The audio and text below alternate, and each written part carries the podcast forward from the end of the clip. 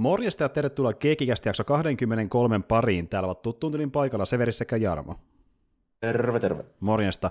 Täällä ollaan taas hyvin pitkän tauon jälkeen. Me tuossa äh, nauteltiin viimeksi kolmisen viikkoa sitten, kun me vedettiin ähm, kuulumiset ja me vedettiin tota, niin, niin, Lokista semmoinen räppäysjakso, missä puhuttiin myöskin Bad Batchista, mutta tosiaan kolme viikkoa sitten on kulunut tässä pikkuhiljaa ja äh, johtui ihan siitä, että niin, mä olin tuossa matkailemassa tässä muutaman viikon aikana, mä kävin Jyväskylässä vähän katsomassa kavereita, ja mä kävin tuota perheen kanssa matkaamassa tuolla Porin ja Rauman suunnalla katsomassa, että miltä ne paikat oikein näyttää, ja tota, niin, niin, nyt on tullut taas takaisin tänne kotiin ja päästään sitten höpöttelemään vähän kästi asioista, ja tänään tarkoitus puhua tosiaan niin parista elokuvasta, mistä me suunniteltiin puhuvamme jo silloin ennen kuin pidettiin taukoa tässä välissä, ja tota niin, niin nämä leffat, mitä me ollaan tähän jaksoon valittu, niin on kummakin semmosia, että oikeastaan Tämä koko idea tällä jaksolla lähti alun perin siitä, että tämä leffa, mistä me puhutaan nyt seuraavaksi, ei tämä ensimmäinen leffa, niin me haluttiin siitä puhua jossain jaksossa. Sitten mä sain myöhemmin idea, että tämä eka leffa voisi olla myöskin ottaa esille jossain vaiheessa. Sitten ne yhdistettiin ja nyt sy- syntyi jakso sen pohjalta.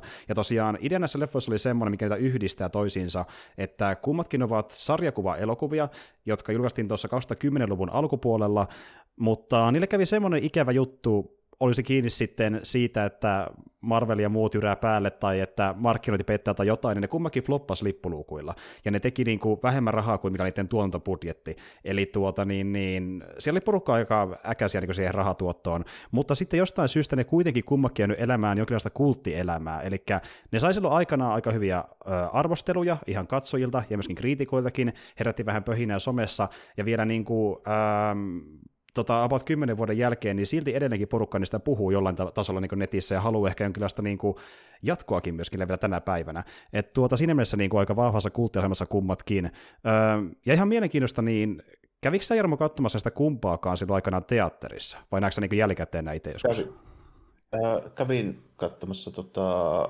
Judge Dreddia. Dreddia olit katsomassa, okei okay, joo. Oh. Joo, kun mulla taas kävi silleen, että nämä kummakin leffat on semmosia, että mä näin ne niin kuin aikanaan digitaalisena jostain netistä, että mä kävin teatteriin mennyt katsomaan, koska mä sain tietää vähän niin liian myöhään, että ne olisi tullut ylipäätänsä teatteriin, että meni jotenkin multa ohi kokonaan. Mutta joka tapauksessa niin ää, me aloitellaan tietenkin sillä leffalla, mikä niin on julkaistu vähän aikaisemmin, eli Reddi tosiaan se seuraava elokuva, mutta ensimmäisenä halutaan puhua toista elokuvasta, mikä on hyvin erilainen tyyliltään, täysi vastakohta suurin piirtein. Toki toimintaakin löytyy siitä, mutta se on enemmän tämmöinen niin tuota, ää, romanttinen komedia, missä vähän seikkailukin mukana. Ja kyseessä on tosiaan vuonna 2010 julkaistu Scott Pilgrim vs. The World. Ja tuota niin, niin jälleen kerran, kun mennään siihen yhtään syvemmälle, niin mä nopeasti riikäppään, että mistä on kyse elokuvassa. Eli Scott Pilgrim on työtön 23-vuotias basisti nousemassa, äh, nousevassa autotallirock yhtyessä, joka seurustelee 17-vuotiaan lukiolaisen Chown kanssa.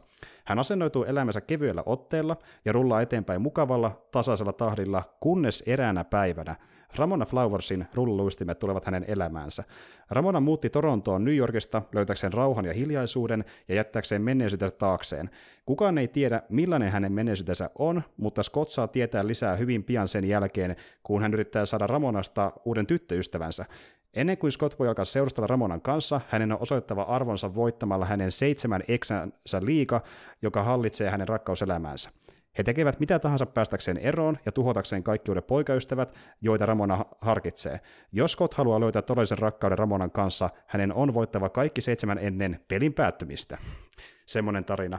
Ja tosiaan tuo peli tuli mainittua, niin äh, tässä leffassa pelielementit itsessään tosi vahvoina. Tämä on vähän niin kuin jonkinlainen, öö, yrittää olla vähän niin kuin tavallaan elokuvan, videopelin, animen ja kyllä sen mangan yhdistelmä tietyllä tavalla. Se on niin kaikista niistä jotain elementtejä mukana. Äh, niin kuin joo, ja tämä tarina perustuu sarjakuvaan. Se nimenomaan tuossa alussa oli puhe, että jossa sitten se elokuvaversiossa varsinkin niin on hyvin vahvasti tämmöisiä niin videopelielementtejä, vähän samaan tyyliin kuin jossain Wreck Ralphissa tai, tai tämän, tämän tyyppisessä niin meiningissä. Mä itse, miten mä ajattelin, kun mä tätä katselin, että miten mä tiivistän tämän, niin, kuin, niin tämä on käytännössä niin kuin meme-tyypitten movie. No aika pitkälti joo. Siis siltähän tämä tuntuu ja niin kuin, Tämä on semmoinen tota, vähän niin kuin, tämä on referenssia niin kuin tuota Easter egg Festiltä, tässä on niin kuin paljon viittauksia Joo. sinne tänne, ja se niin kuin niiden bongaminen itse on yksi tämän leffan parhaista puolista, tai ainakin niin moni kokee, että, ja tuota... Joo, ne, tämä on just semmoinen, tämä on varmaan niin kuin selvästi tehty, tehty vähän sitä ajatellen tällä, että niin kuin tyypit, kun tätä katsoo, niin ne niin kuin, niin kuin suunnattu tietyn tyyliselle yleisölle, niin genre-yleisölle. Vähän niin kuin just vaikka joku Tarantino. Niin kuin tässä oli just puhetta, että tämä tota, ohjaaja, eli Edgar Wright, hmm. niin mun silmissä tämä niin nykyään näyttäytyy tietysti vähän semmoisena niin humoristisempana Tarantinoa. Siis siinä mielessä, että se aina vetää jotain niin kuin, Mä en tiedä, onko se koska se, ei se nyt ole, joku pastissi ei ole oikea sana, tai eikä mikään niin tämmöinen niin kuin, ehkä ei mikään parodiakaan välttämättä, mutta niin kuin aina se ottaa vaikutteita jostain yhdestä tai kahdesta hyvin tietyn tyylisestä genrestä ja sitten se niin vetää sen semmoisen oma, oman niin tyylin läpi, että tämä on niin hy- hyvin semmoinen, tässä on selvästi sarjakuvat ja videopelit, mitä, mitä Joo. se lähdetään hakemaan. No vähän niin kuin rakkauskirjata genreille.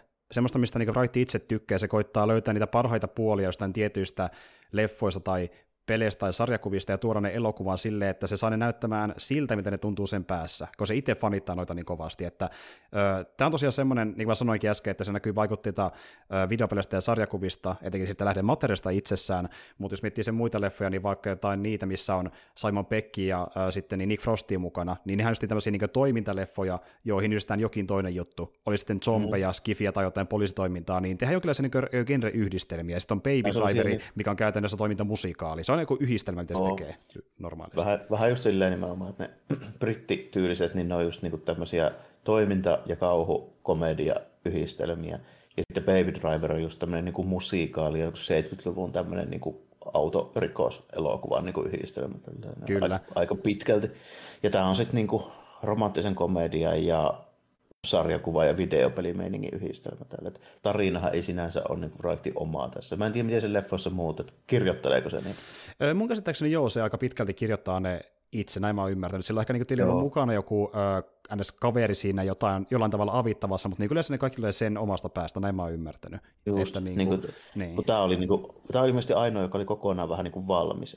Suurin no me, melkein, Joo. melkein. Ö, tota, niin, niin, se onkin mielenkiintoista, että silloin kun tämä, tämä leffa alettiin tekemään, niin kun tämä alettiin ihan ensimmäisen kerran käsikirjoittamaan, niin Scott Pilgrim sarjakuva oli julkaistu muistaakseni kolmen volyymin verran alun perin. Ja sitten niin siinä vaiheessa kirjoitettiin ö, ensimmäinen versio kässäristä, ja siihen palattiin sitten pari vuotta myöhemmin, kun leffa lähti vihdoinkin etenemään.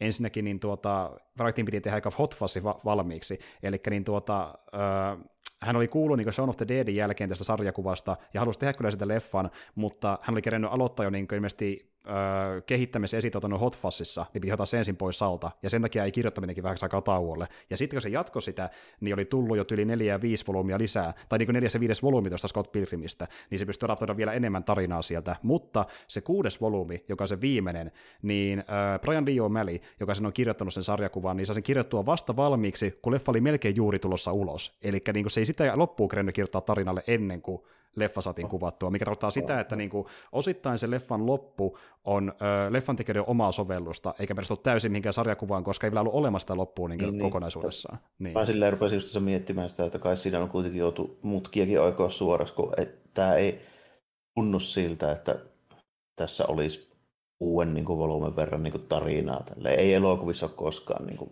mm. sille, jos vertaa vaikka siihen sarjakuvasovitukseen, niin, kuin, niin ei ne ole niin pitkiä niin kuin, juttuja tällä. Että, niin kuin, mä ymmärtäisin, jos se olisi niin kuin TV-sarja, niin sitten sit se olisi voinut niin kuin, ottaa kokonaan. Niin kuin, mitä on monesti puhuttu siitä, että niin kuin, no vaikka Lone Wolf mm kuusi leffaa, mutta ei niissä ole siltikään niin kuin 10 prosenttia siitä niin kuin 28 volyymin niin mangasta. Tällainen. Nimenomaan, että ne ö, leffan tekijät, ja sillä oli mukana myöskin se mangan kirjoittaja taustalla, niin ne niin kuin valitsi aina parhaita paloja, ja niitä niin kuin adaptoi sitten elokuviksi. Niin, että, niin kuin, että niin kuin ei se välttämättä haittaa, vaikka se ei ole valmis. Varsinkaan elokuvan niin kuin loppua kohden, koska se on aika selvää, että tässä tulee joku, tässä on niin kaksi tai kolme vaihtoehtoa, kuinka tämä voi päätyä, ja sitten se jätettiin niin kuin tietyllä mm. tapaa, että ei tämä nyt niin kuin, tarinahan ei ole moni, mutta kyllä tämä hyvin yksinkertainen. Hyvin, niin hyvin yksinkertainen. Niin.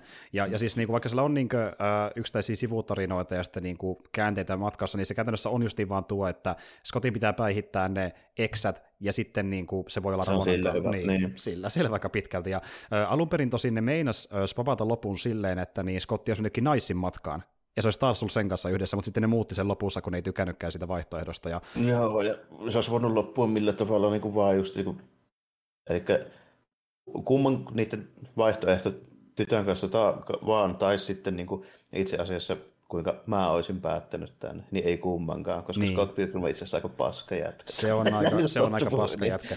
Ei, niin. Se on sellainen tyyppi, jota niinku, ähm, ei voi sille kauheasti sympatiseerata tai niinku miettiä sille, että niin, mä, mä tuen se, tätä äijää. Että se on, Vähän se on vaikea oikeasti, se, kun katsoo niin. sun valintoja, ne ei välttämättä kauhean hyviä. Ne, siis yksi, yksi mun hahmoista niin just sen takia, että se huo, niin huomauttelee näistä on Kim. Sehän on monesti niin, niin molla, mitä Scotti tekee. Niin, niin. Se on se, joo, ja sitten siinä on se sen sisku ja sitten se bändirumpeli justiin. Joo, kyllä. Jotka niin kuin molemmat että ei vittu, sä oot kyllä ja se onkin, se onkin. Ja, ja se on ehkä jopa vielä enemmän niissä sariksissa, kun sillä pohjustaa vähän se historiaa. Ja esim. vaikka, no, tämä leffa, niin tämä skippaa yllätys paljon kamaa, mitä nähdään sariksissa. Esim. vaikka siellä on niinku flashbackia, niin tuota, Scottin historia esim. vaikka Kimin kanssa, kun ne seurusteli, ja sitten esim. vaikka Envin kanssa, joka oli se yksistä eksistä, niin tässä ei ole ollenkaan niitä flashbackia käytännössä, muuta kuin vaan Ramona historian pelkästään. Niin siinä mm, niinku, ja, ja, se on tosi iso osa sariksi, että se on melkein niinku puolet että me mennään menneisyyteen, niin se on melkein kokonaan pois tässä leffasta, koska ei se mahtuisi sinne, mikä ymmärrettävää. Niin, ei niitä ruveta, niin, ja sitten yleensä elokuvissa ei ruveta nyt noin pitkiä mitään flashbackkejä kuitenkaan niin Nimenomaan. vetelemään sinne, että hyvin harva tekee tuommoisia ratkaisuja, niin kuin, että tunnetuin varmaan, joka tekee tuommoisia niin kuin, niin kuin, ei niin kuin kronologisesti eteneviä, niin no okei, okay, Tarantino on yksi tällainen ja sitten mä voisin olettaa, että ottaa tämmöisiä vetoja joltain Nolanilta tai joltain, niin. joka tekee niin kuin se, sellaisia, mutta niitä harvoin yleensä käytetään. Niin, ja varsinkaan tämmöistä, niin kuin, jos ruvetaan niin kuin, muokkaamaan jotain niin kuin, valmiiksi olevaa matskua, niin ei niissä hirveän monesti nähdä, että toinen niin kuin esimerkki niin kuin pituudeltaan, mitä ruvetaan editoimaan, niin se on toi Watchmen. Mm. Joo. Nehän on niin kuin, sivumääräisesti paljon vähemmän kamaa. Joo, ehdottomasti. Ja tota, niin, niin, äh, sitten kun miettii vaikka senkin sitä, niin tuota, leffa-adaptaatio, niin varsinkin se ensimmäinen versio, niin sekin skippasi joitain asioita välistä, mutta sekin onnistui kyllä yllättävän paljon tuomaan niin siihen, kun miettii mitä sarjakuvassa se nähtiin. Se oli yllättävän lähellä. Joo, se oli yllättävän lähellä se skippari niitä kaikkein suolaisimpia alan mooreuksia sieltä, mitkä ei Kyllä. välttämättä normityypille niin saisi mitään tolkkua niistä. Niin, niin, niin, niin, ja, niin. ja sitten no, ne, jotka on lukenut Watchmenia, tietää, että siellä on se Watchmenin sisäinen sarjakuva, mitä niin, luetaan aivan. siellä, niin, niin sitä ei ollut alun perin, mutta nehän teki siitä, koska täytyy tietenkin niin Snyder Cutin, missä sitten on mukana se sarjakuva myöskin niin, sillä sisällä. Kyllä, kyllä, ja sitten, ja sitten sitä jätetään niin kuin esimerkiksi nämä tämmöiset niin kuin pöllöjen elämän analyysoinnit Kyllä. se, se ei haittaa kauheasti, se ehkä toimisi niin hyvin siellä. Niin, niin, niin, tässäkin joutuu suoraviivasta. Mä en ole lukenut Scott Pilgrimia hirveästi ihan silleen vilkuilu vaan joskus tällä En, en omista yhtään, yhtään niitä, mutta niin helposti tästä niin näkee, että tämä on tosi suoraviivastettu. Että niin ha- harvan kukaan kirjoittaa sarjakuvaa näin suoraviivaisesti. Että tämä on melkein niin kuin suoraviivastettu johonkin, niin kuin, tehän mä sanon, Simpsonin jakson niin tasolla. Aika lailla. Käytännössä aika niin tapahtumilta. Niin. Yep. Ja hahmot on myöskin. Mä rupesin miettimään tälle, että tämä on niin kuin, pysty vertaamaan niihin alkuperäisiin, mutta tässä on niinku kanssa niinku hahmot on tosi suoraviivaistettu, että nehän on niinku meemityyppejä kaikki. On joo. Et meillä on tämmöinen, että meillä on niinku aasialainen koulutykky, joka lopuksi tappelee kung fu puukkojen kanssa tälleen. Mm. Ja sitten tämä Ramona on just tämmöinen oikein klassinen tämmöinen niin nörttipoikien niin unelmatyttö. Mm-hmm. Ja sitten tota, noin, niin Scott Pilgrim on itse just semmoinen laiska tota, ruputyyppi, joka on, niin kuin, on tosi semmoinen niin kuin, aika aika niin semmoinen niin suoraviivastettu sekin enää, että ei mm. niin kuin välttämättä ole, ole silleen niin kuin hirveästi nyansseja siinä, se on aina semmoinen uliseva, sama, sama laiska, laiska tälleen tyyppi. Ja, ja sitten se niiden bändi on just semmoinen so, tosi niin kuin, tyypillinen semmoinen semipaska krunge, mm. semmoinen niin kuin, vähän, vähän tämmöinen, niin kuin, mä nyt välttämättä sanoa, ei voi ehkä sanoa edes punkkibändiksi, mutta jotain krunge karakteria. Autolli semmoista. Hommaa, niin. joo, joo, tällainen. Ja, ne, niin kuin joka ikinen tässä, sitten ne pahiksetkin on vielä, niin kuin, niin ne, ne on niin kuin meemitetty silleen tosi simppeleiksi, niin kuin stereotyypeiksi. Se on niin kuin varmaan tarkoituskin ollut siinä sarjakuvassa, kyllä, mm. mutta mä en tiedä, onko siinä sarjakuvassa ollut niin kuin näin paljon suoraviista. Joo, no mä oon lukenut sitä, en ihan loppuun mutta lukenut kuitenkin, ja sen, sen verran voin sanoa, että niin kuin, Eksiä lukuottamatta, niin kaikki hammot on aika semmoisia kuin ne on sariksissakin. Eksät on ehkä pikkasen suoraviivasta tumpia, niin kuin vaikka tuo Lukas Lee, eli Chris Evans ennen kapu, kapuuransa. Niin, niin tuota, se näyt, kyllä, kyllä. Niin se ei ole, ensinnäkään se ei ole noin, ihan noin kusipäinen. Se on, se on vähän, Joo. siis oikeasti se on enemmän sellainen niin kuin ns, ähm, se on vielä empaattisempi sarjakuvassa. Se ei niin ole noin semmoinen öykkäriolo. Okay. Niin tässä, tässä niin kuin muutama hahmo on semmoisia, että niin kuin, ne on ottanut käytännössä sen ö, räväkimmän Dropin hahmosta sarjakuvasta ja niin sitä boostannut. No. Se käytännössä, mitä ne on tehnyt tuossa aika pitkälti. Varsinkin se, ihan, se oli muuten hauska. Mä silleen miettii, että niin kuin molemmat niistä keskivaiheen tyypeistä justiinsa, niin oon silleen niin miettinyt, että ne on niin kuin No okei, okay, toi Brandon Routh, niin se oli jälkikäteen sit supersankariuraa mm-hmm. vasta tässä näin, mutta niin kuin, kuitenkin niin no hyvin silleen samaan tyylisesti esitettiin tässä, koska niin kuin, just niin kuin tässä niin Chris Evans, niin yllättävän hyvä reitsi, se osaa olla kyllä tosi semmoinen niin ärsyttävä semmoinen itsensä tärvä jokki tälleen näin, mutta toisaalta kappuudessa on sitten tosi sympaattinen. se on ihan, hyvin, ihan hyvä range loppujen mä en olisi odottanut. Niin kuin ihan joo, sillä on yllättävän hyvä range, joo. Kyllä. Sitten Brandon Routh vetää vähän samalla tyylillä, että sehän on niin tosi semmoinen mukava naapuripojan oloinen äijä niin normaalisti jep. tälleen. Ja se on niin mun mielestä se on niin hyvä Clark Kent, mutta ei ehkä hyvää teräs. Niin, niin justiin, joo, niin. aika pitkälti joo. Ja sitten löytyy tietenkin Brie Larsoni Envy Dancina, eli Captain Marveli sieltä, ja tuota, mm. niin, niin, silläkin onkin verran sitä rangea siellä, ja sitten äh, Aubrey Plaza, joka on se Julie, niin sehän on ollut siinä Legion-sarjassa myöhemmin, ja se, se taas on ihan, ihan. täysin erilainen rooli, että sillä on myös kyllä rangea. joo, tälleen, niin kuin, aika, aika hyviä. Sitten se tota, Knivesin näytteli, sekin on ollut muuten jossain. Öm, se on ollut siinä, no, no yksi, yksi tunnetuimmissa se on ollut, niin on se Netflixin Glow-sarja. Se on siinä ollut mukana. Se Aa, mutta mä en ole nähnyt sitä, sitä, niin silloin mä tiedän sen jostain muualtakin. Okei, okay, joo, joo, kun sitä mä sen tunnistin niin myöhemmin. Että, joo. joo. En saa vaan nyt mistä, missään nimessä minä, mutta mä tuosta katsoin aika paljon kaikkia Aasialaisia niin ihan varmaan se on ollut jossain. Niin se voi olla, joo. Niin, kyllä, joo. kyllä. Ja mä tiedän vaan, että sillä on, se muistaakseni syntynyt Jenkeissä, mutta niinku sen... Kai se, on, kai se on Jenkki, mutta se mä epäilen, että se on Hongkong joku sen, sen vanhemmilla on ähm, kiinalaistaustaa, mutta sitten se oli, se, mä, mä tuossa selvitin vähän aikaa sitten, niin mä en muista tarkalleen, että mihin porukkaan ne kuuluu, se on joku tämmöinen NS-vähemmistö Kiinassa kuin oma kansansa, mistä se niinku vanhemmat on lähtöisin, ah, mutta kuitenkin sieltä päin. Ja tuota, niin, että tässä on paljon niinku, äh, näyttelijöitä, joista oli vielä isompia tähtiä myöhemmin sarjakuelokuvien kautta, että niitä voi pongalla täältä. Niin, toi, se on kyllä sille aika jännittävää. Siis, tota, sitä huomaa, että tämä on niin 2010 siis sillä tavoin, että siinä niin kuin huumorissa on sen tyylistä juttua, että niin kuin näkee vähän sitä ikää tietyllä tapaa. Että tota, muutamat läpäät, mitkä tuli, mitkä sinänsä on niin ihan hauskoja, mutta ne on semmoisia, että kun nykyään tehtäisiin tietysti vähän tämmöistä jotain kiltimpään komediaa, niin niitä ei enää uskallettaisi tehdä välttämättä ihan semmoisenaan. Niin kuin, esimerkiksi vaikka se vegaaniläppä, se on oikeasti ihan hauska, mutta se ei ehkä ole ihan. Tälle, että mm. pelkästään vegaanius tekee minusta mm-hmm. paremmin ihmisen, joten olen supervoima. joo, joo, joo. Ja mun niin. täytyy myöntää, että ne, ne ei mene siinä ihan niin pitkälle kuin sariksessa, mutta joskus se tota, niin, niin Scottin kaverin, niin tota se homos, niin sitten tehdään välillä semmoisia... Joo, se on niin. myös vähän ehkä semmoinen, joo, että se ei ehkä nyt menisi enää semmoisen. Ihan samalla tavalla, että vähän joo. jotain fiksattaisi sieltä täältä, ei nyt paljon, mutta jonkin verran niin, ainakin. Koska se on vähän, niin vähän, vähän ehkä, no okei, kaikkihan tässä on kärjistettyjä stereotyyppejä, mm. mutta joitakin pitää vähän kohdella ehkä toisella, varsinkin nykyään. Ehdottomasti joo. Ja me muuten menettiin unohtaa vielä yksi niin sarjassa näyttelijä, eli niin, no, Ramonan näyttelijä Mary Elizabeth Winster, niin sehän oli Huntressina tuossa Birds of Preyssä. Sekin vielä siellä oli mukana. Jaa. Niitä löytyy. Niitä löytyy. Joo, en olisi muuten tunnistanut.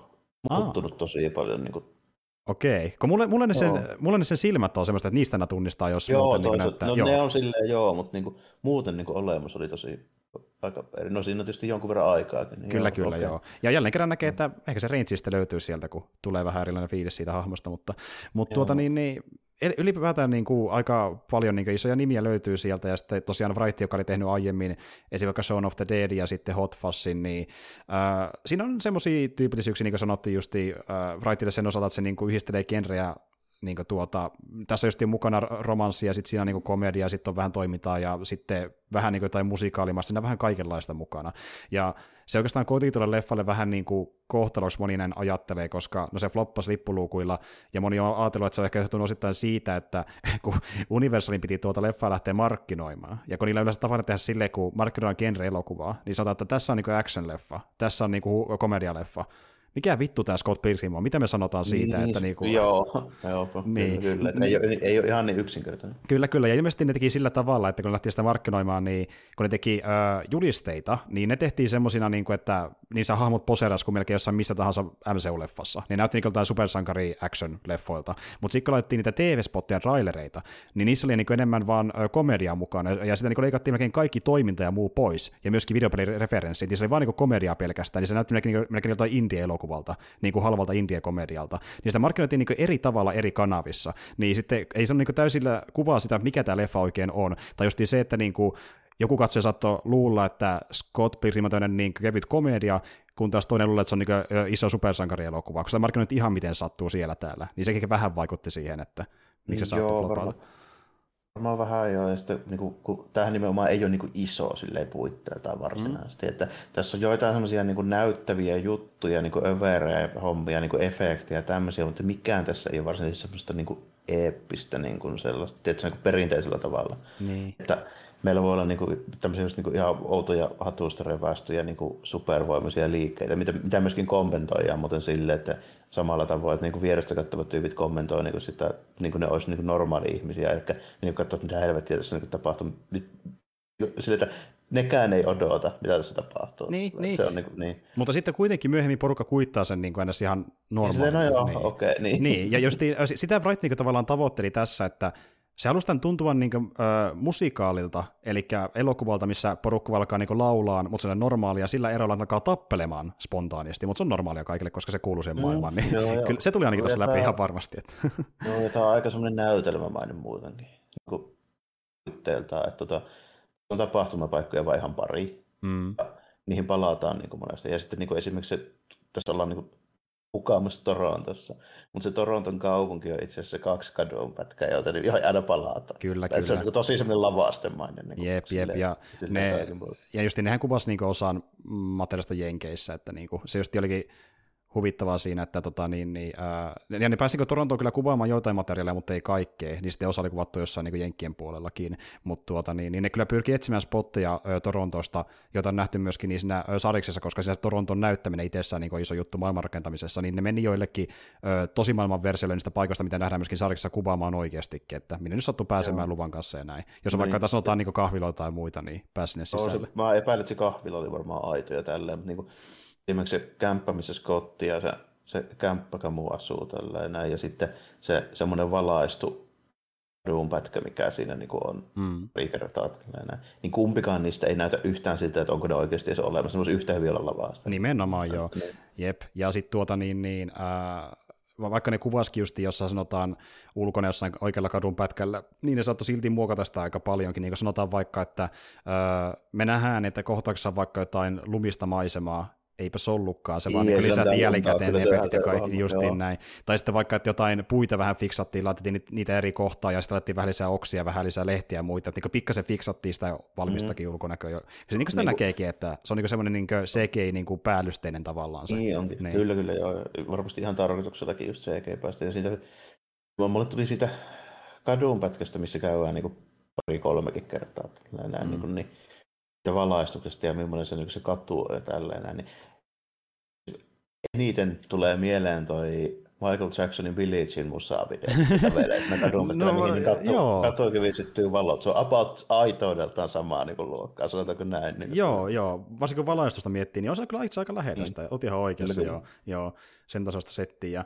Mutta siis tuota, jos miettii sitä leffan visuaalisuutta, niin, joka on sen leffan yksi tärkeimmistä osa-alueista, niin mun täytyy kyllä sanoa, että äh, se yllättävän hyvin niin kuin, tuota jakso pitää otteessa, vaikka se on tuommoista niin sarjatulta. Niin kuin, että siinä voi tulla varmasti semmoinen niin yliarvostukista kaikesta, mutta ei se nyt ehkä niin kauheasti loppupeleissä kuitenkaan. Että... En mä tiedä, niin, en mä tiedä tota, tommosenaa, mitä se nyt oli, niin en mä vielä kerennyt siinä silleen niin kuin ihan, ihan kauheasti niin kuin saada semmoista mitään niin kuin, vauhtia ehkä. Jos tuossa pitempi elokuva, niin sitten varmaan joo. Niin, Mutta tota, niin. tuossa vähän alle pari tuntia, tuo on joku varmaan tunti 50 tai siellä paikkeilla, niin mä niin kuin, tuon verran sitä niin kuin, sille jaksoin tota, tota, tuommoista niin kuin, vauhikasta visuaalia. Se täytyy kyllä sanoa, että tuolla Edgar Brighton on tosi ihan, niin kuin, hyvä silmä sille sen niin kuin nopeasti leikatulle hauskalle dialogille. Mm. Se oli mm. oikeasti, niin kuin, jos, jos mun pitää tästä niin se, tämän elokuvan paras elementti yksittäinen valita. Kyllä. Mä valitsen sen, miten se leikkaa siihen dialogiin niitä sen niin kuin vitsejä. Jep, jep. Se, se leikkaa dialogia niin kuin Robert Rodriguez leikkaisi toimintaa aika pitkälti. Mm. Että se ottaa niin ne parhaat palat. Joo, yhtäkkiä kyllä. Niin ihan jotain vain juttua, kun joku tulee sanoa jotain ja tällä. Kyllä, kyllä. Ja, ja, ja niin tiedätkö, että se riittää, että me saadaan sekuntikin jotain materiaalia, sitten mennään seuraavaan, että me saadaan se paras pala sieltä ja hypätään seuraavaan ja seuraavaan. Että, ja se, se leffani on melkeinpä nopeimmillaan siinä ihan alussa. Niin kuin, siis sehän niin kuin jossain kymmenessä minuutissa niin kuin, äh, hyppii niin monien kohtauksien yli, että siinä voisi helposti venyttää sen tarina vaikka puolen tuntia, niin, niin oli ihan leffa alusta. Niin siinä se mm, niin kuin, tavallaan totuttaa katsojan siihen, että tämä on tämä tahti. Että, niin. Kyllä. Ja, tuota, ja siis niin kuin, just niin kuin mä oon lukenut sitä sarjista ja mä oon tykännyt siitä sariksesta, ja siinä sarjassa taas toisaalta tahti, kun se on kuitenkin pidempi tarina, niin on paljon rauhallisempaa. Ja ehkä siinä... Plus, että sä niin. valitset itse sen tahin, se ei ole sama kuin katsoisit elokuvaa, koska elokuvassa sun tahti on se, millä se leikataan. Justiin, justiin näin, ja sillä kuitenkin on enemmän myös sitä hiljaisia hetkiä välissä, niin tuota, siinä mielessä ehkä äh, ne räväkemät niin taistelukohtaukset ja eri referenssit, niin tämmöiset visuaaliset heitot videopeleihin ja muihin, ne tuntuu ehkäpä vaikuttavanilta sarjakuvassa, koska ne tulee silleen niin kuin pidemmällä välillä. Ne ei tule niin jatkuvasti, niin tavallaan turru, kun tästä se leffassa voi toki tulla ehkä sitä, että kun se tulee niin potpura, niin se, siihen voi vähän turtua jossain niin, vaiheessa. Niin, niin. Siinä voi varmaan jo olla sitä, että niin kuin, en tiedä, hirveän montaa niin kuin, sarjakuvaa siis sinänsä, joka saisi tota, semmoista samanlaista niin kuin, vauhikkuuden tunnetta niin kuin, välitettyä. Mulle tulee joitain mieleen, ne ei välttämättä niin kuin, ole ehkä niin kuin, ihan tuohon aiheeseen sopivia, mutta tota, yksi tyyppi mulle tulee mieleen, joka saa niin kuin, toimintaa ja liikettä välitettyä niin kuin, stillikuvista ja sivuista niin kuin, about tällä vauhilla ja niin kuin, paremmin kuin kukaan muu, niin on tuo Hiroaki Samura, joka siis piirtää tota, Blade of the Immortalia. Mm, aivan, Ennen miekkatappelut ja muuten se liike siinä, niin se, on, niin kuin, se tuntuu about siltä, miltä tämä Scott Pilgrimin vauhti tuntuu. Okei, okay, joo, niin joo, ihan, joo. ihan niin kuin uskomatonta, miltä se niin pystyy stillikuvina niin kuin saamaan semmoisen niin tunteen, että sä niin oikeasti huomaat, että nämä tyypit menee ihan älyttömän nopeasti. Ja se niin kuin, se sen niin kuin jatkuvuus siinä, että kuinka sä niin kuin ymmärrät sen koko ajan, miten ne liikkuu, missä ja missä suhteessa toisiinsa, niin se on niin kuin ihan älyttömän niin kuin tarkkaan. Se on tosi taitava niin kuin Joo. tekemään toimintaa niin kuin stillikuvina. Että se sen niin kuin käsitys siitä, kuinka se menee ja kuinka se koreografia on tehty, niin on varmaan niin kuin taso just kuin joku Hongkong-elokuvan niin kuin toimintakoordinaattori. Se on niin joku Samma Hongniksen päässä, miten se, niin kuin se miettii. Joo, no se on sitä aika Joo, ja sitten, Kyllä, ja sitten niin sen onkin itse asiassa tunnustanut, että se on tosi kova kaikkien tappelu- ja toiminta-elokuvien fani. Että se varmaan niin, silleen justiinsa niin ajattelee se asia. Ja sitten se, se niin miettii sen jatkuvuuden ja sen lukijan kannalta, niin se on tosi hyvä siinä. Se on käytännössä ihan niin jotain Kurosavan seitsemän samanlaista tasoa, että miten hyvin se pitää sen niin katsojan mukana siinä, mitä, mitä tapahtuu ja missä. Okei, okay, joo. Kyllä äh, Brian Leo Mälin tuossa Scott Pilgrimissä vähän samaa myöskin, että mä itse asiassa tykkään tosi paljon sen toimintakohtaista. Ne ehkä yksi mun lempari, mitä mä oon nähnyt sarjakuvissa, koska ne on myös tosi tarkkaan koreografioituja. Ja ne niin näyttää enemmän siltä, että jokainen shotti on niin kuin suunniteltu silleen, että se näyttää poseeraamiselta enemmän kuin joltain nopealta liikkeeltä, niin se näyttää tosi näyttävältä. Se on niin tosi hyvän näköistä. Niin, se on joo. semmoinen sommiteltua niin kuin justiinsa silleen, että ne, mikä on taas silleen vähän niin kuin, se on ehkä vastakohta sille niin Blade of the Immortal, siis mm. siinä mielessä tällä, että Blade of the Immortal tekee niin kuin, semmoisilla erikoisilla kuvakulmilla, se välillä niin kuin, jos ajatellaan, että se ruutu olisi kamera, Hmm. Saattaa tehdä erikoisen kuvakulma ja sitten saattaa zoomata välillä niin kuin tosi lähelle, missä sä et saa mitään muuta kuin vaikka tyypin niin kuin hartian takaa ihan älyttömän läheltä kuvatu kuvaan, kun se vaikka liikkuu tai juoksee eteenpäin, missä sä niin huomaat, että se melkein blurrautuu silleen se kauempi niin kuin siinä ja niin kaikkea tämmöistä. Sitten se tekee se yhden jutun, kun joku vaikka osuu toiseen ja listiin sen, niin sitten se tekee semmoisen näyttävä ison sommitelman siitä. Tällä. Niin, niin, niin. mutta se saa sen niin liikkeen tosi hyvin näkymään. Joo, se, joo, se on niin tosi, ja sitten se niin kuin, se on hyvä liiottelemaan ja venyttämään ja tekemään semmoista, niin kuin, se vaikuttaa paikotellen tietysti semmoista niin kuin vanha ajan tosi taidokkaalta niin kuin käsianimoilta niin jutut. Tietysti mitä joku Fleischer teki vaikka 30-40-luvulla, niin paikotellen vähän, että siinä tulee samanlaista niin kuin tunnelmaa. Okay. Ehkä se onkin, niillä on tietysti pitkä semmoinen, tälle, tuossa Scott Pilgrimin mä oon niin nähnyt, mitä se piirrostyyli näyttää joo, ja sitä katsonut niin jonkun verran, jos mä rupean sitä miettimään, niin mulle tulee siitä sitten enemmän mieleen sellainen tota, ensinnäkin tietysti se on, se on paljon pelkistetympi joo, mm. tälle, että se on niin ihan selvä homma, mutta ehkä se auttaa siinä, koska se on pelkistetty, niin se tota... Tulee selkeämmin esille. Siinä on helppo, niin. niin. siinä on helppo pysyä kärryillä justiinsa, niin kuin, joo, se, joo, se kyllä, ei vaadi kyllä. semmoista niin kuin monimutkaisuutta välttämättä siinä, että se pystyy niin kuin esittelemään sen niin kuin yksinkertaisesti, niin sekin on monesti niin kuin, että, ja siksi mä voin kuvitella, että se tuntuu sitten taas omasta puolestaan niin vauhikkaalta ja nopeata lukea, koska se on niin pelkistetty. Kyllä, kyllä, niin, joo. Mun ei tarvitse käyttää aikaa siihen yhteen ruutuun paljon niin kuin miettiä, mm. että mitä tässä edes on. Kyllä, kyllä, ja sitten mitä mä oon monesti huomannut joskin supersankarisarjakuvissa, niin niissä saattaa, kun tulee se toimintakohtaus, niin se voi olla, että jotenkin tuntuu, että ne ö, hoitaa sen toiminnan niin keposasti, että siinä ei niin kuin paljon mitään painoja liikentunutta sen takia, kun se hoituu vähän niin liian keposasti, kun taas tuossa Scott oh, Pilgrim, niin, niin jotenkin siinä tuntuu tuossa Scott Pilgrimissä, että niin kuin, ö, kun siinä näkee, että ne joutuu ponnistella vähän se eteen, niin se tuntuu jotenkin vaikuttaa tässä toimintaan. Niin se tuntuu, että niissä hahmoissa on vähän enemmän painoa, ja että niitä voisi sattua harva, jotain tapahtua ja tälleen, niin se tulee hyvin sitä esille mun mielestä. Harva tekee sitä silleen, varsinkaan niin kuin enää nykyään, jos puhun niin kuin just jenkki supersankareista, niin se niiden tyyli on enemmän silleen, että ne, ne niin kuin tekee poseeraavia kehorakenteita. Niin. Silleen, niin. Kyllä. Se, se niiden tyyli tehdä on niin kuin ihan toisenlainen tällä, että toi Scott Pilgrim se ei mun mielestä ole, samaa tyyliä kuin tuommoinen länsimainen niin supersankarisarjakuva. Se on niin. vähän niin kuin varmaan lähempänä manga, mutta ei se mun mielestä ole ihan sitäkään. Että se on enemmän semmoista niin kuin, semmoista niin kuin pienempää indie-sarjakuvaa, mikä on just siltä tietyltä aikaa. Se on sä annat mulle sen Scott Pilgrimin käteen, niin mä pystyn kymmenen vuoden tarkkuudella sanoa, milloin se on tehty. Joo. Ja näkyy niin kuin ne hyvin. Kyllä, kyllä. Ja siis, no, se on tehty Kanadassa, niin ei sitten mangaa, mutta, mutta se näkyy manga perimä mm. aika vahvasti niin tosi monissa asioissa. Koska, koska se on tehty 2000-luvulla ja se on niin kuin just ottanut vaikutteita siitä, miltä sen ajan pohjoisamerikkalaisesta semmoinen manga-vaikutteinen tyyli tietyllä tapaa tuntui tällä. se on niin just, just sen tapa, tapa tehdä sitä, koska se tyyppi, joka sitä piirtää, niin se on todennäköisesti lukenut Ysärin lopun mangaa. Kyllä, kyllä. Ja se Lee O'Malley on myöskin niin ihan anime-fani, ja on ottanut animestakin vaikutteita siihen aika paljon. Just niin hahmojen ulkonäössä, niin miettii vaikka Envy Adams, se on sariksissa punahiuksinen vaan sen takia, että se tykkäsi niin paljon, oliko se nyt Sakura nimeltään se punahahmonen, tai siis punahiuksinen hahmo tuossa, niin ne onko ne siis Evankelionissa. Niin se niin halusi vaan tehdä sitä sen, sen näköisen se... hahmon, kun se tykkäsi siitä. To, niin, Asuka. Joo, Asuka, niin, okay. Asuka se oli, joo, joo kyllä, joo. kyllä, kyllä. Mutta niin joo, että se on fiilistely ja se näkyy monessa, monessa Eihän se Asukalle punainen, se on vaalea, se oli punainen pukku. Mä just miettimään. Mm, jollain niistä oli sitten punaiset, mä en muista mikä se oli se hahmo. Reillä on siniset. Kinsillä on mustat, se on se jäpää. Sillä Misaakolla, sillä, sen, niin sillä vanhemmalla sillä on semmoiset violetit. Mm. Onko, siinä tulee muuten varmaan joku uusi niin, koska mäkin muistin. Joo, mä saatoin itse sekoittaa. Alkuperäisessä niin. evankeliumissa, tai siinä niin perusevankelian sarjassa, niin siinä ei tainnut olla. Ei, joo, joo, kyllä, joo, kyllä. Ja kato, kun mä en sitä lukenut tai katsonut, niin mä, mä en niin tiedä tarkalleen, että mikä se on, mutta tiedän, että on ollut semmoinen. Niin, joo, niin, kyllä, joo, kyllä. Joo, kuitenkin. Kyllä. Nyt mutta mä, siis, muistan, tota, mä muistan sen hahmon tuosta Super Robot-varsista, joo. Aa, niin. no niin, okei, okay, kyllä, kyllä. Mutta anyway, joo. Ja ja jos miettii just niin tuota, tuota leffa-adaptaatio itsessään, niin ää, se joitain juttuja muuttaa niin visuaalisestikin, kuten vaikka sekin, että hahmot näyttää pikkasen eriltä. Esim. vaikka, niin kuin mä sanoin, että Amy Adams on punahiuksinen, mutta se on tässä blondi, koska ne koki vaan, että punaiset ei sovi Brie Larsonille niin hyvin kuin tuota, niin ne kuvitteli Joo. alun perin. Ja tuota, sitten äh, siellä on jotain visuaalisia juttuja, joka näkyy sitten enemmän niin taustalla, joka tapahtuu vähän erikoista tarinaa.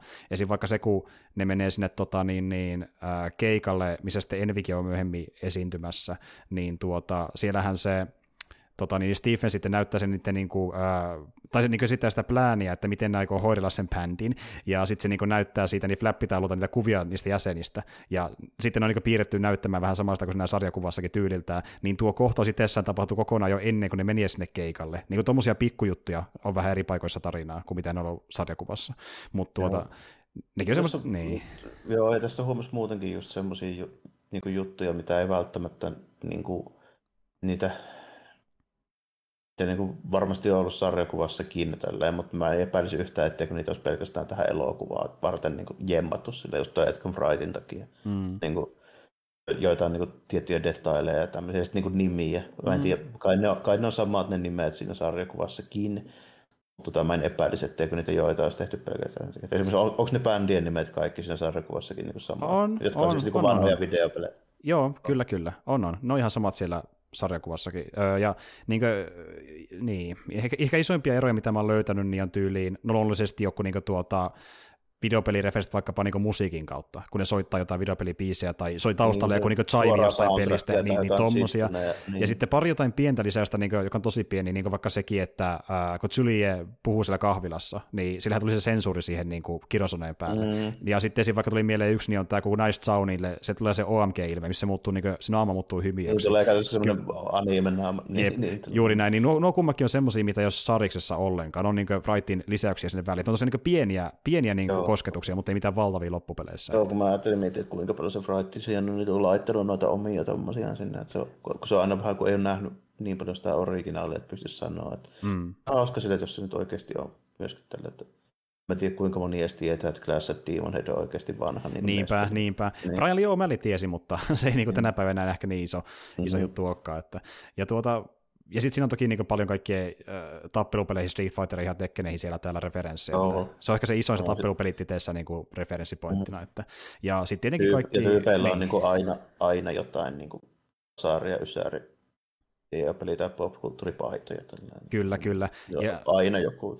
Ja sitten jos miettii sitä loppukohtausta, missä Gideon tulee, niin se alttari, mihin mennään, niin se on vähän samannäköinen kuin mikä nähdään tuota, niin Mario-peleissä, sillä on saman tyylinen tyylinen alttari. Mm. Ja sitten se taas oli semmoinen juttu, että niin, tuo alttari oli Wrightin keksintö, mutta O'Malley katsoi silleen, että onpa siisti no jos mä nyt kirjoitan sen tänne sarikseen. Ja sitten se otti niinku sen suoraan leffasta käytössä kopioi siihen sarjakuvansa itse. Että se joitain juttuja otti leffasta mukaan, vaikka se sanoikin, että se yritti kovalla kiirellä kirjoittaa sitä viimeistä volyymia, että se voisi sanoa, että mä oon päättänyt tämän tarinan, eikä Frighti. Mutta sitten lopulta se meni niin, niin viime tinkaan, että niin tuota, Frighti kerkesi jo säätää omaansa, ja se tykkäsi tavallaan niin paljon sitä leffasta itsekin se kirjoittaja, että se otti sieltä vähän vaikutteita sarjakuvaa, että jotain niin paikkoja tai vaikka asuja hahmoilla, niin on vedetty suoraan leffasta, kun hän tykkäsi sitä niin paljon, että pikkasen sinnekin viittauksia.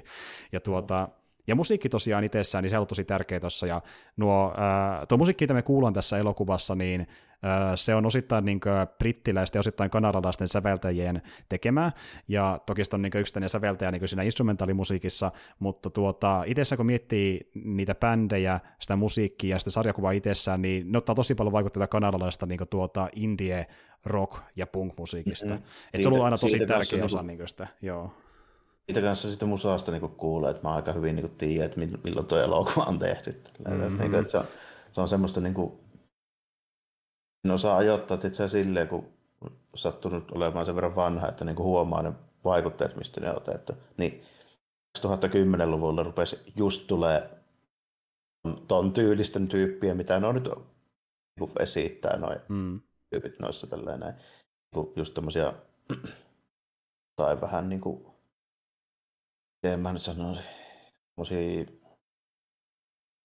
semmosia jotain sen ajan alternatiive-kulttuurityyppejä, mm, mm. ei nyt mitään punkkareita ole eikä silleen, koska ne on vähän eri homma, mutta niinku huomaa, että ne on just sen ajan tyyppejä, että Nirvanasta on mennyt riittävän kauan, että se on taas siistiä vetää sille retrolla. Niin, niin, kyllä, juurikin näin, niin. juurikin näin. Mm. Semmoista niinku, äh, vähän masentavaa, vähän sellaista mm. varsen tuntua, semmoista t- hyvin tietyn tyylistä. Ja tuo, no tuo indieskene, mistä ottaa vaikutteita, niin se on niin kuin tosi äh, lyhyt aika niin kuin tuota, siinä kanadalaisen musiikin historiassa 2000-luvun alussa. Tuo on niin just sen ajan musiikkia se kuulostaa. enää tee kukaan juuri näin, juuri näin.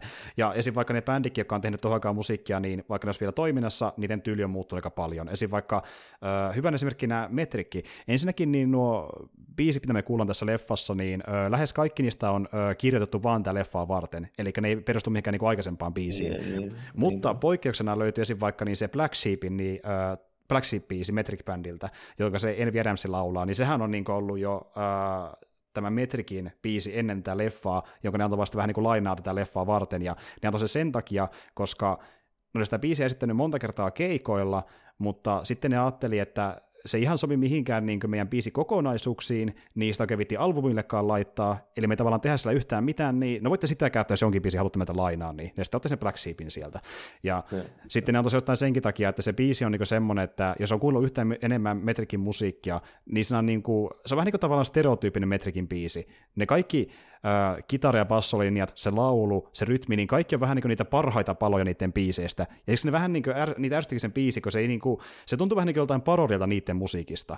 Että niin kuin siellä on parhaat palat ja se tiivistetty yhteen biisiin, niin se on niin kuin, jos kuuntelee niiden musiikkia, niin tietää sen paremmin. Mutta siis tuota, siellä näkyy niin paljon vaikutteita niistä ö, tosimaailman bändeistä jollain tasolla, jos on kuunnellut sen tyylistä musiikkia, niin huomaa paremmin. Ja vaikka tuo Metric Bandi on semmoinen, että mä itse sitä joku verran kuunnellutkin, niin ehkä näkee sitä paremmin niitä vaikutteita. Mut, tota... mä silleen osa, osannut välttämättä tuosta niin modernista silleen sanoa suoraan niitä vaikutteita, mutta mä tiesin tasan tarkkaan se, että okei, nämä on niitä tämän ajan niin nä- näitä bändejä, jotka tekee vähän niin kuin uusiksi Nirvanaa. No joo, joo siinä mielessä. Niin just, kyllä niin. nekin on ne omat vaikutteet, niin sieltä huomaa sitten, se heijastuu sinne asti. Niin ihan, ihan niin kuin silleen selvä homma tällä, että niin kuin jos vaikka se Scottiin bändi tälleen, niin, niin ei olisi mitään asiaa tehdä tuon tyylisiä biisejä, jos ei olisi tyyli ollut sitä Ysärin hommaa. Nimenomaan, ei todellakaan. Ja tota niin, niin äh, tuo leffahan itsessään, niin äh, vaikka se tosiaan silloin aikanaan floppaskin, niin se on silti kerännyt aika paljon huomioon jälkikäteen, ja siitähän tehtiin uusi, uusia julkaisu tässä 2021. Se, se täytti tuossa viime vuonna 10 vuotta, ja se piti alun perin silloin julkaista uudelleen, mutta koska korona, niin se viivästyi vuodella, ja se julkaistiin uudelleen tuossa huhtikuussa ainakin Briteissä juhlavuoden kunniaksi, ja sitten ne teki sitten 4K-julkaisun, ja julkaisi jonkun vissi uuden LPnkin siitä ja tälle, että niin kuin sillä on pöhinä sen verran, että ne tekee tommosia hommia. Ja, ja.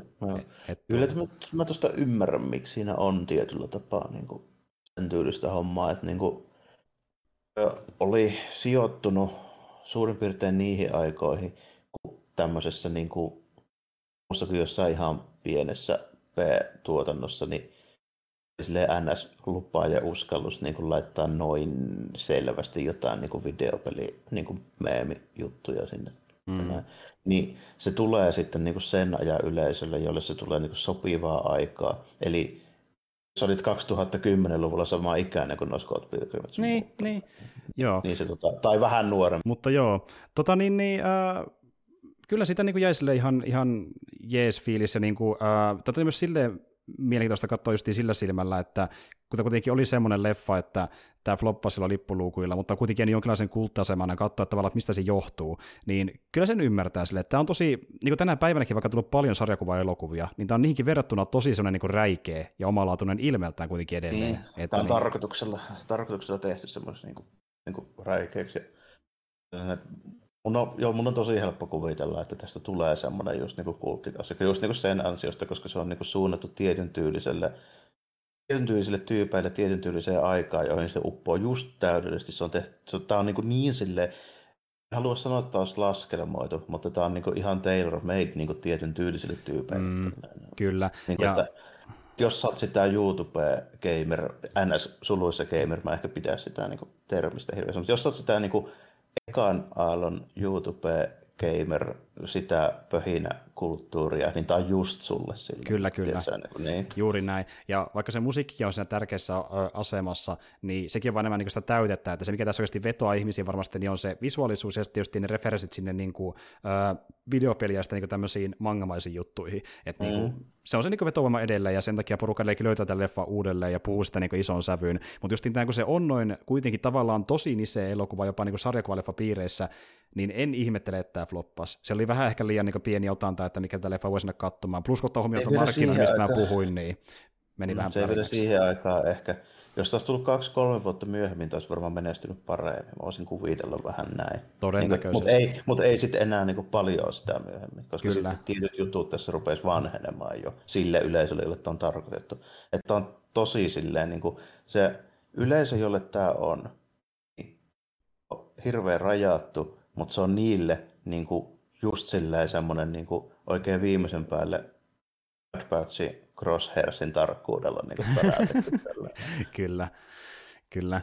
Ja tuota niin, niin jos miettii tätä leffaa niin silleen, että tänä päivänä haluaako sitä suositella, niin niin, se, se on vähän niin kuin, että jos se näki silloin aikanaan, niin good job, mutta tänä päivänä, niin kun se vaatii se, no joo, tämä on vähän semmoinen leffa, että niin kuin, tästä on pakko katsoa tyyli kuin traileri, että se niin kuin kuvaan, kun se visuaalisuus on se niin tärkeä, mitä se näyttää ja tuntuu silleen niin, niin audiovisuaalisesti. Justiin näin. Joo. Me koitetaan kuvailla, ja me kerrottiin referenssejä, että löytyy referenssejä tappelupeleihin, ja sitten vaikka löytyy referenssejä kaikkiin tämmöisiin niin tuota, indie-bändeihin ja johonkin tyyliin oh, Zelda ihan vanhoihin Nessi-peleihin ja muihin. Että, niin kuin... Joo, ja sitten yhtäkkiä tulee vaan tyyli joku round one grafiikka ihan siihen oikeasti. Kyllä, juurikin näin näin. Niin. Että tavallaan ehkä voisi maksimissaan silleen, että jos kiinnostaa semmoinen fakta, että miltä näyttäisi, jos äh, koittaisi tehdä niin kuin, tuota, supersankarielokuva, mikä tuntuisi vähän niin kuin tappelupeliltä, mutta se ei kuitenkaan vaan sitäkään. Niin tämä on, on niin monen palasen summa, niin tämä on vähän semmoinen leffa, että niin kuin, te oikeasti kannattaa katsoa vähän tästä materiaalia etukäteen, jopa meidän selityksen niin. jälkeen, että saa oikeasti kuvaa, että mitä helvettiä tämä on. Tämä on oikeasti vähän hankalaa tavallaan. avata Tämä on just semmoinen, niin kuin, miten mä just sanoin tälle, että tämä on niin kuin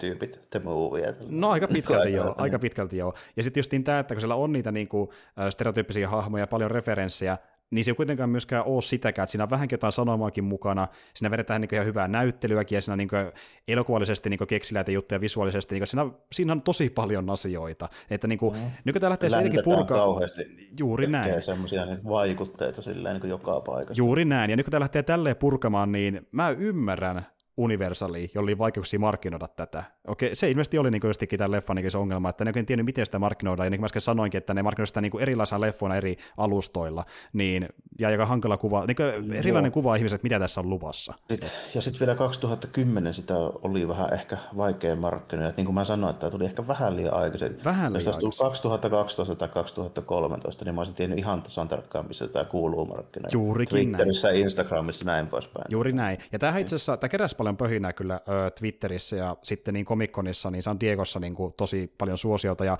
se oli myöskin pieni ongelma tämän leffan kohdalla, että sitten kun pamput katto, että miten porukka tämä fiilisteli, niin ne katto vaan Comic-Conin ja Twitterin palautetta. Mutta sitten katso niitä kaikkia muita alustoja, niin oli vähän hiljaisempaa. Että se Niin, oli se niin välttämättä tietty joo. porukka, joka sen löysi, että kun saisi ne oikeaan paikkaan. Mhm. Että, niin. Kun just hyvin huomattiin, että tämä oli tehty just niin kuin tailor made niille tyypeille, jotka vittu seuraa jotain. Niinpä. Mikä ei välttämättä ole niin kuin ihan kovin montaa sataa miljoonaa tyyppiä kuitenkaan. Niinpä. Mutta mun käsittääkseni tämä on melkein... Plus vielä, Niin, no joo. plus vielä tyypit, jotka seurasivat vuonna 2010 komikkonia, joka on aika eri asia kuin vaikka 2020. Se on muuttunut, se on muuttunut yllättäenkin Niin. paljon näinkin lyhyessä ajassa. Et tuota, ja, Merkillä Disney ja Marvel. niinpä, niinpä, ja niin tuossa elettiin just aikaa, kun MCUkin oli alkamassa pikkuhiljaa, mutta kuitenkin sen verran, että ne leffat kiinnosti ehkäpä kaikkien eniten niin kuin sarjakuva-elokuvien Oo, ystäviä. todellakin, Niin. näin, todellakin. Ja sitten niin kuin, ei se vielä 2010, vaikka olikin jo Iron Man tullut ja vähän kapua ja tälleen näin, niin ne oltiin vielä niin kuin kaukana siitä pöhinästä, kun ruvettiin sitten niin jotain Infinity Waria. Ja niin Juuri näin, juuri näin. Niin. Ja silti oltiin niin vauhissa, että, ja monihan on sanonutkin, että jos 2010-luvulla tuli ulos äh, sarjakuva-leffoja, mikä floppasi, niin iso syy oli siinä, että DC tai Marvel vähän niin jyräsi niitä muita sinne alle, että ne vei sen Mhm. isomman huomioon. Helppo, helppo kuvitella joo. Ja ei sillä vielä 2010 niin kuin San Diego Comic-Conissakaan, niin sinne niin kuin marssitettu Disney ja Warner Brosin niin kuin silleen puolesta niin kuin joka ikistä niin kuin dudea, jotka näytteli niissä leffoissa. Ei todellakaan. Niin. Ei, ei tietenkään. Ja tuo itse asiassa hauskana referenssinä siinä, että MCU jyrää, niin se pikkasen jyräsi kyllä tämä leffan promoomistakin silleen, että niin tuota, muuan Chris Evans ei päässytkään komikkoon promoomaan, koska piti kapu olla kuvaamassa. Kun MCU soitti, että tuppa tänne, niin se sitten lähti pois sieltä. Ja tuota, niin, niin, äh, mutta kuitenkin, niin, äh, jos kiinnostaa leffaa katsoa, niin Saatavuus on aika jees, se löytäisi vaikka Netflixistä, jos on lähtee vuokraamaan tai vaikka tilaa sitä Netflixiä, niin esim. Blockbusterista löytyy vähän alle kolme euro hintaan, ja sitten taas jos äh, haluaa lähteä peräti fyysistä versiota ostelemaan, niin Blu-rayta saisi vaikka IPstä vähän reilun 10 euro hintaan postikuluineen, DVD on edullisempi, eli ei nyt kauhean iso kustannus, sama miten se hommaa itselleen. Ja tuota, Tämä toinen leffa, mistä myöskin tullaan puhumaan nyt seuraavaksi, niin se on vähän samanlainen leffa, just niin kuin sanoinkin, että äh, No tämän oikeastaan iso ongelma oli se, että toisin kuin Pilgrimillä, jolla markkinoitiin vähän miten sattuu, kun ei tiedetty, että mikä on paras taktiikka, niin tätä ei markkinoitu melkein ollenkaan. Kun mä oon kattonut, Niinpä. kun mä oon kattonut ihmisten kommentteja tästä niin Reddistä, joka tuossa mainittiinkin, niin porukka on ö, todennut jälkikäteen, että mä en edes tiennyt, se oli teattereissa. Niin kuin pari viikkoa myöhemmin, että ai se tuli jo. Oisin käynyt katsomassa, jos olisin tiennyt asiasta, kun tämä markkinoitiin niin minimibudjetilla, että kuka ei edes tiennyt, että se on tulossa pihalle. Niin se oli se Joo. ehkä iso ongelma silloin aikanaan. Ja tosiaan, tämä julkaistiin pari vuotta myöhemmin, 2012, ja tota, niin, niin, mä vedän nopeasti riikäpin, niin päästään sitten vähän syvemmälle sen jälkeen. Eli Dread-elokuva, ja tuota, siinä tarina menee sillä tavalla, että Tulevaisuuden ylikansoitettu ja kaoottinen 800 miljoonan asukkaan kaupunkivaltio Megacity One kattaa entisen Bostonin ja Washingtonin välisen alueen ja sitä ympäröi säteilevä aavikko. Kaupunkivaltiossa oikeutta jakavat tuomarit, joilla on valta tuomita ja panna täytäntöön tuomio lainrikkoja vastaan. Päätuomari kutsuu yhden lahjomattomista tuomareista, Dredin, arvioimaan tulokas Andersonia, joka on epäonnistunut tuomaritestissä, mutta hän on mutantti, jolla on psyykkisiä kykyjä. Dredd ja Anderson lähtivät tutkimaan murhatapausta ja pidättävät epäillyn, joka majaili 200-kerroksisessa rakennuksessa. Rakennuksen huipulla sijaitsee huumelordi Maman laboratorio, jossa valmistetaan pahamaineista slow-mo-huumetta. Hän sulkee rakennuksen ja vangitsee parivalkon sen sisälle. Tämän jälkeen hän käskee klaanian tappamaan Dreddin ja Andersonin, minkä myötä klaani aloittaa verisen metsästyksen. Eli hyvin erilainen meininki. Tämä on kirjallisesti paljon verisempää ja synkempää. Tämä on niin ihan erilainen elokuva. Mutta tuota, ja jälleen kerran niin perustuu sarjakuvaan Judge Dreddin, jota julkaistiin silloin aikanaan, ja nykyäänkin niin antologia-lehdissä. Alun mm, perin 2000 AD. 2000 AD ja joo. nykyään on sitten se Judge Dredd Magazine, eikö ookin, missä myöskin julkaistaan. Voisi olla joo, joo, kyllä. Kyllä, ja tämä on paljon vanhempi tarina, että kun Scott... 70-luvulta, niin. 70-luvulta alun perin, joo. Kyllä, toinen alkoi 2000-luvun alussa ja toinen vuosikymmeniä sitten, ja tota niin, niin niin kuin varmaan saittekin tuosta ilmi, niin uh, Reddi on tämmöinen vähän niin kuin poliisi ja tuomari samassa paketissa. Semmoinen hyvin vähäpuheinen yrmykaveri, joka niin ajattelee, että laki on kaikki kaikessa. Ja mm, on... Sarjakuvassa ei välttämättä ihan niin vähäpuheinen kuin mitä tässä annetaan esittää tälleen, mutta kuitenkin vähän tuommoinen, ei nyt mikään kovin supliikkimies ehkä kuitenkaan, mutta tuota, ja niin kuin George Red on ehkä semmoinen niin kuin yksi alkuperäisimpiä semmoisia tosi synkän niin kuin dystopian niin kuin esi- ja niin tämmöisiä niin tunnettuja hahmoja, missä on sitten toisaalta aina ollut, varsinkin koska okei, okay, tässä otetaan just niin Pohjois-Amerikka versus Eurooppa, on niin kuin brittihommaa, mm. niin, niin kuin alun perin, niin siinä on aina, tiedätkö, vähän semmoinen, varsinkin kun se on alkanut 70-luvulla, niin siinä on vähän semmoinen niin punkki, postpunkki, semmoinen anarkistinen niin satiirihomma ollut aina niin kuin messissä, tällä, mikä sitten tuppaa vähän unohtumaan ehkä niin kuin nykyaikana toisinaan. Tällä, mm, mm. Että niin kuin, se on aina ollut tarkoitus olla satiiria. Kyllä. Koska se, koska se on niin kuin ainoa tapa periaatteessa sille, että miten sä voit sympata tämmöistä fasistia, niin kuin silleen, niin. koska se on niin, kuin niin överi tyyppi tälleen, että ethän sä niin kuin mitenkään jossain nykyaikana rupeat ajattelemaan, että tuommoinen kaveri tälleen, niin se, okei, se on aina tietysti ollutkin antisankari, mutta ei se ole niin kuin missään, siis niin kuin, se ei ole millään tasolla niin kuin semmoinen sympaattinen tai samaistuttava, jos et sä sitä ottaa niin kuin satiirina ja mm. semmoisena niin kuin, tavallaan niin kuin yhteiskuntakritiikkinä ja tälle. Siinä oli alkuperäinen saus tosi hyvä. Siinä vettiin jenkkejä tosi hyvin altalipaa välillä. Ehdottomasti.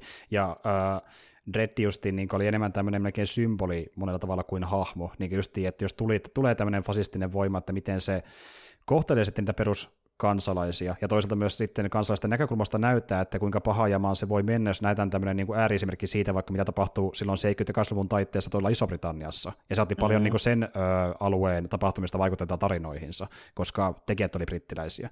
Ja, Joo. Jep. Ja niin kuin, muutenkin semmoinen niin kuin, tota, ää, vähän tämmöinen niin kyberpunkkimainen meininki, mutta ei kuitenkaan niin räväkkä kuin joissain räväkimmissä kyberpunk-tarinoissa, että enemmän semmoinen mm. niin maanläheisempia, rososempia, likaisempia. Ehkä, niin vähän, kuin, niin. ehkä vähän joo, ja sitten niin kuin, kyberpunkista ehkä sitä just niin kuin semmoista ylikansotettua niin kuin mekkakaupunkia ja tälleen näin, mutta ei sitten ehkä niin paljon sitä, tai tosi paljon vähemmän sitä semmoista niin kuin,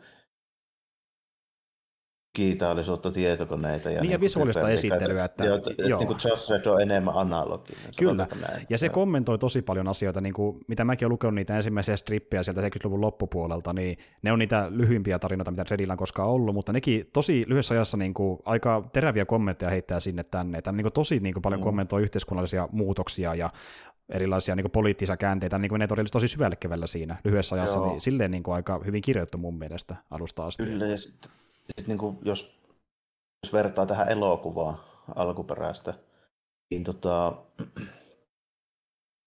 äh, ottaisin ehkä semmoisen esimerkin tässä, niin kuin, mä puhun nyt niin kuin visuaalisuudesta. Mm. Tässä selvästi huomaa, että me nyt ollaan vähän kiristetyllä budjetilla, mm-hmm. niin asettaa tiettyjä rajoitteita tähän näin. Tässä se niin kuin suuri ero siihen tota, Dreddiin, millaisena siis meikäläinen on sen aina niin kuin nähnyt, on se, että se vetää samanlainen semmoinen NS normaalin tosimaailman filteri siihen Josh päälle, kun vaikka Nolan tekee Batmanille. Joo, justiin näin, että se asettaa sen Tämä kaupunki mm. on jossain määrin uskottava. Tyypit on aika normaalin näköisiä. Tämä on vähän niin kuin semmoinen ehkä vain tulevaisuus gun bad homma ja näin, mutta niin kuin siis alkuperäisessä Josh niin siellä on kaiken maailman ihme mutantteja, joku alligaattorityyppi, joka puhuu ja niin kaikkea mm, tämmöistä mm, kamaa tällä. Kyllä, kyllä, että ne mutantit ei ole vaan tämmöisiä niin tyyppejä, joilla on jotain niin tuota, professor X-voimia niin tässä, vaan ne näyttääkin vähän omituisemmilta. Ne näyttää niin jotain sakeli melkein turles pahiksilta niin suorastaan. Joo, kyllä, Joo, niin, kyllä, kyllä, kyllä, ihan tämmöistä kamaa. Niin kuin, ja sitten kaikki on vähän semmoista niin kuin ehkä överimpää ja niin kuin näitä. Tässä on vetty just semmoinen vähän, vähän semmoinen niin kuin normi, normifilterillä joo, tähän mukaan. Tällainen. Kyllä, ja se oli ihan tarkoituksellistakin, että se ei ollut vain budjetin ö, syytä, vaan se johtui siitäkin, että niin vaikka Alex Karlan, joka tätä leffa on käsikirjoittanut, niin hän sanoi, että hän koki tavallaan, että niin jos me tehtäisiin tästä vielä enemmän, vaikka Mega City Vanista semmoinen niin kuin sarjakuvien näköinen versio, niin se toisaalta vaatisi sitten vielä enemmän pohjustusta, että miksi se on tämmöinen kuin se on, ja se ei ehkä liikaa huomioon tarinalta ja Rediltä, niin se on niin kulma tarinallinen ratkaisu lopulta myöskin, että ne pystyisi jättää sen kaupungin itsessä vähemmällä huomioon, kun mm-hmm. se on tämmöinen peruskaupunki, päästään tarinan nopeammin kiinni. Niin, ja kun tuosta kun aika on noin vähän, vähän puolitoista tuntia, niin ymmärrän, että ihan perusteltua. Joo, ky- kyllä mä sen niin ymmärrän jo siinä mielessä nimenomaan, että perustyyppi, joka tulee katsomaan ilman kovin suur suurta tietoa siitä lähdemateriaalista, niin sen on ehkä vähän vaikea sulattaa, jos se mm. sillä meiningillä kuin mitä oli alun perin. Kyllä, ja tuota niin, niin mutta toki sitten se oli myös sitä mieltä, että jos olisi sanonut sen 10 miljoonaa vähän lisää rahaa, niin oltaisiin ehkä pikkasen futuristisempi ajoneuvoja ja muita, että pikkasen jostain joutuu niin karsi, niin kuin, vaikka olisi halunnutkaan, mutta, mutta sen näkee sen, niin kuin, että kuinka budjetti on ollut tosi pieni, mutta sitten mä oon niin ylpeä siitä, millaisen leffan on sanonut aikaan tuolla budjetilla. Niin tuo oli, mun täytyy sanoa Redistä, jos vertaa vaikka Scott Pilgrimiin, mikä jätti ehkä pikkasen kädenlämpöisen fiiliksen verrattuna ekaan katselukertaan, niin tämä oli ehkäpä parempi kuin ekalla kerralla. Mä tykkäsin tosi paljon niin kuin, verrattuna viime kertaisen tästä tällä kertaa. Että jotenkin tämä muisti niin kuin, vielä kädenlämpöisempänä ja semmoisena niin kuin, vähän tylsempänäkin, mutta eihän tämä ollut. Tämä oli ihan hemmetin niin viihdyttävä toimintapläjäys. Ja mä... Tässä oli aika, aika hyvä jo, kyllä se toiminta loppujen lopuksi. Ja just niin kuin se, mä olin unohtanut sieltä väliltä pari twistiä sitä juonesta, mitkä itse asiassa oli ihan hyviä ja teki sitä kiinnostavamman kuin semmoisen liian suoraviivainen pyssyttely vaan tällainen. Sama homma. Ja niin semmoisia hahmohetkiä, niin kuin mikä oli tosi hyviä, vaikkapa sanotaan se Andersonin kanssa, niin unohtanut kokonaan. Ja siis se oli hahmona paljon paremmin kuin mä muistin. Ja tosiaan tämä Andersoni, niin kuin, se on just niin kontrasti Redille, joka niin Karlandikin kuvaamana on vähän niin kuin jäävuori, että jos se tapahtuu hahmokehitystä, niin se huomaa niin ihan viime tingassa, kun se niin hitaasti kehittyy, kun taas Anderson on paljon inhimillisempi, ja siinä on niin selkeämmin draaman kaari, vähän niin kuin kontrastina tavallaan Dreadille, että saa ylipäänsä draamaa siihen leffaan niin, niin mukaan. Niin. Koska Dread on niin kuin, no se on semmoinen käytännössä just vähän niin kuin tämmöinen popkulttuuri niin sitä ei voi ruveta muuttaa kauheasti, että se on edelleen se sama hahmo, että niin kuin, mm se, se sen käyttäytyminen ja tyyli ja tällainen, että ne on niin, niin kiveen hakattuja, että ei niitä voisi ruveta oikein hirveästi muuttaa, että se edelleen tuntuu samalta. Niin kuin, että, niin kuin nähtiin vaikka Stallonen versiossa, kun niitä lähdetään muuttamaan, niin se ei ole voi ehkä Jeesus, enää samaa. Voi Jeesus, tosin hei, hei, hei, hei. Mun, mun täytyy sanoa kyllä sen leffan puolustuksesta, ei se ole ihan, ihan kaikessa niin paska kuin porukka väittää. Kun puhuttiin tästä Megacity Vanista, niin se muuten tekee sen lennokkaasti ja sitä rakentaa sitä maailmanrakennusta. Se on siinä niin kuin edelleen no, tänäkin päivänä aika hyvä. Joskus vielä. Kyllä, no, ja katso sitä just niin sillä silmällä, että mitä se tekee Megasti Vaniin ja mitä se näyttää visuaalisesti, koska se on, se on oikeasti yllättävän hyvän näköinen efekteillä tänäkin päivänä, ainakin mun mielestä, kun mä katsoin sen vähän aikaa no, sitten. Täytyy, niin... täytyy joskus vilkasta Joo, että jos se pystyy...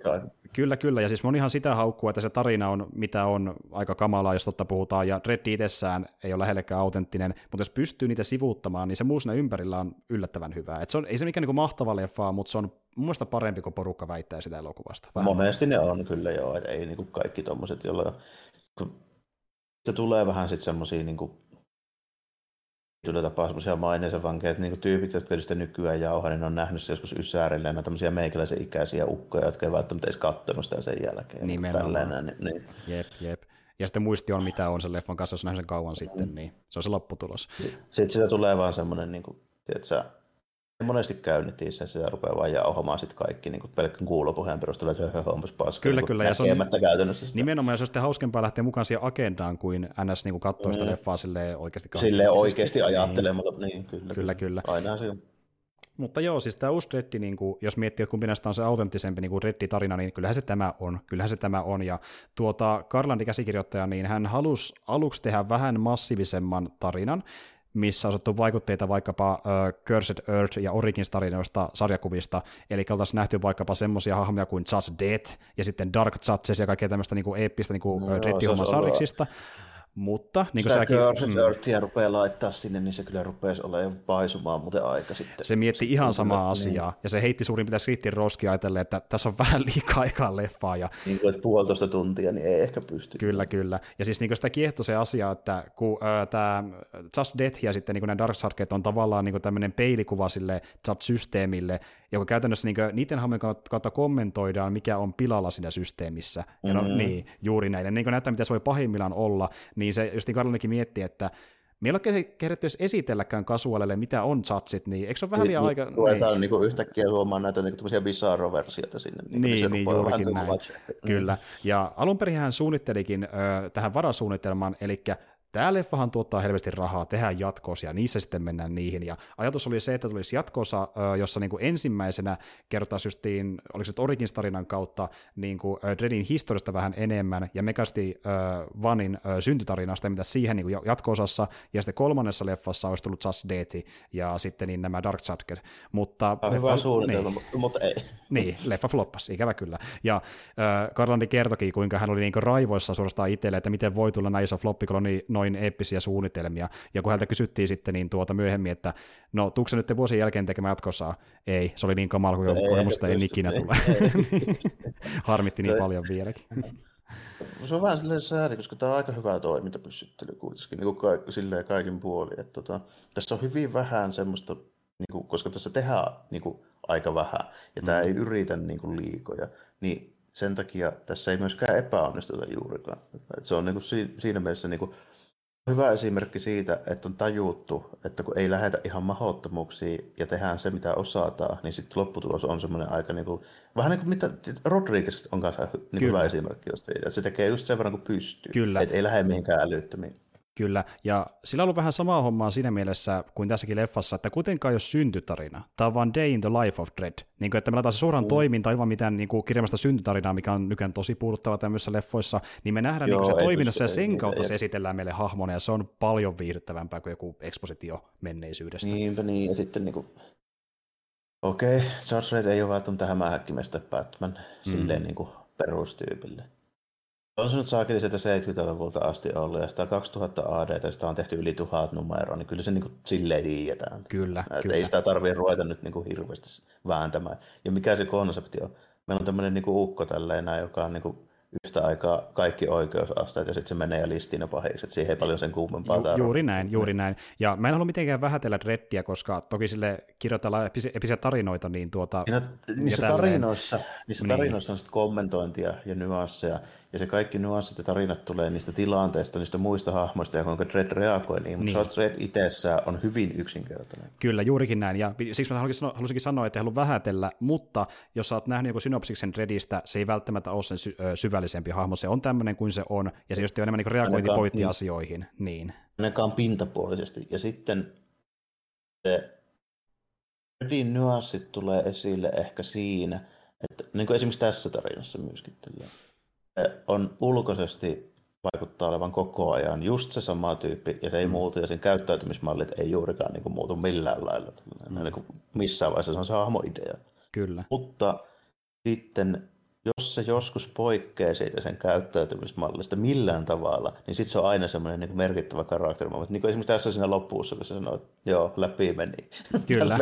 niin se on niin kuin se, mikä riittää käytännössä siitä. Jep, jep. Ja, ja, ja niin kuin, tämä ei ollut niinkään semmoinen, että se hahmona välttämättä kehittyy, mutta se oppi jotain, mitä se ei tiennyt aiemmin. Ja se oli minusta ihan hemmetin hyvin kirjoitettu, miten se niin kuin, tuossa niin kuin osoitettiin, että Dreddi oppi, että korruptiota on olemassa. Ja niin kuin tämä, että vaikka kaikkia pisteitä saa kerättyä, niin jos sä oot niin kuin, oikeuden asialla, niin se voi joskus riittää. Se oli niin tosi niin, hyvin, se, sanomatta sitä ääneen, se oli tosi hyvin niin, kyllä. Että... Niin, ja en mä tiedä, että oliko se välttämättä sitä, että se olisi Dredd, jos oppinut varsinaisesti nyt, nyt tässä vaiheessa vasta sitä korruptiota, koska kyllähän se esimerkiksi epäili niitä pahistuomareita heti alusta alkaen siinä, mutta tota, lähinnä se oppi ehkä sen, että se kerrankin se niin kun tuli kyseenalaistetuksi semmoisessa tilanteessa, missä se ei ehkä oottanut sitä, ja sitten se joutui toteamaan, että kyllä, tämä on oikeassa. Tällainen, mm. että...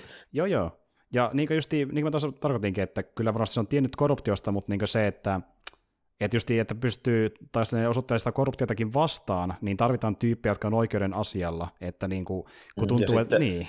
Sitten se oli valmis just sen takia, koska se sitten pääsi toteamaan itse sen, mitä niin kuin tapahtui se Andersonin kanssa siellä, niin se pysty nimenomaan joustamaan niistä omista periaatteista, missä se tunnetusti ei koskaan jousta. Mm. Se on se, niin se, just se tärkeä homma siinä tällä, että joo, että no just nimenomaan se, että jos menetät tälleen, niin se on automaattinen hylsyys. Numero niin. yksi oli jo heti tälleen. Niin, niin, niin, kyllä. Käytännössä se Anderson oli jo siinä loppuvaiheessa, sitten sille, että okei, okay, pointti nyt vaan selvitään tätä hengissä. Niin sitten se antaa vaan sen niin lätkäsä sille Dreadille tälleen, ei niin kuin edes oleta, että tässä olisi mitään saumaa enää. Niinpä, niin kuin... niinpä.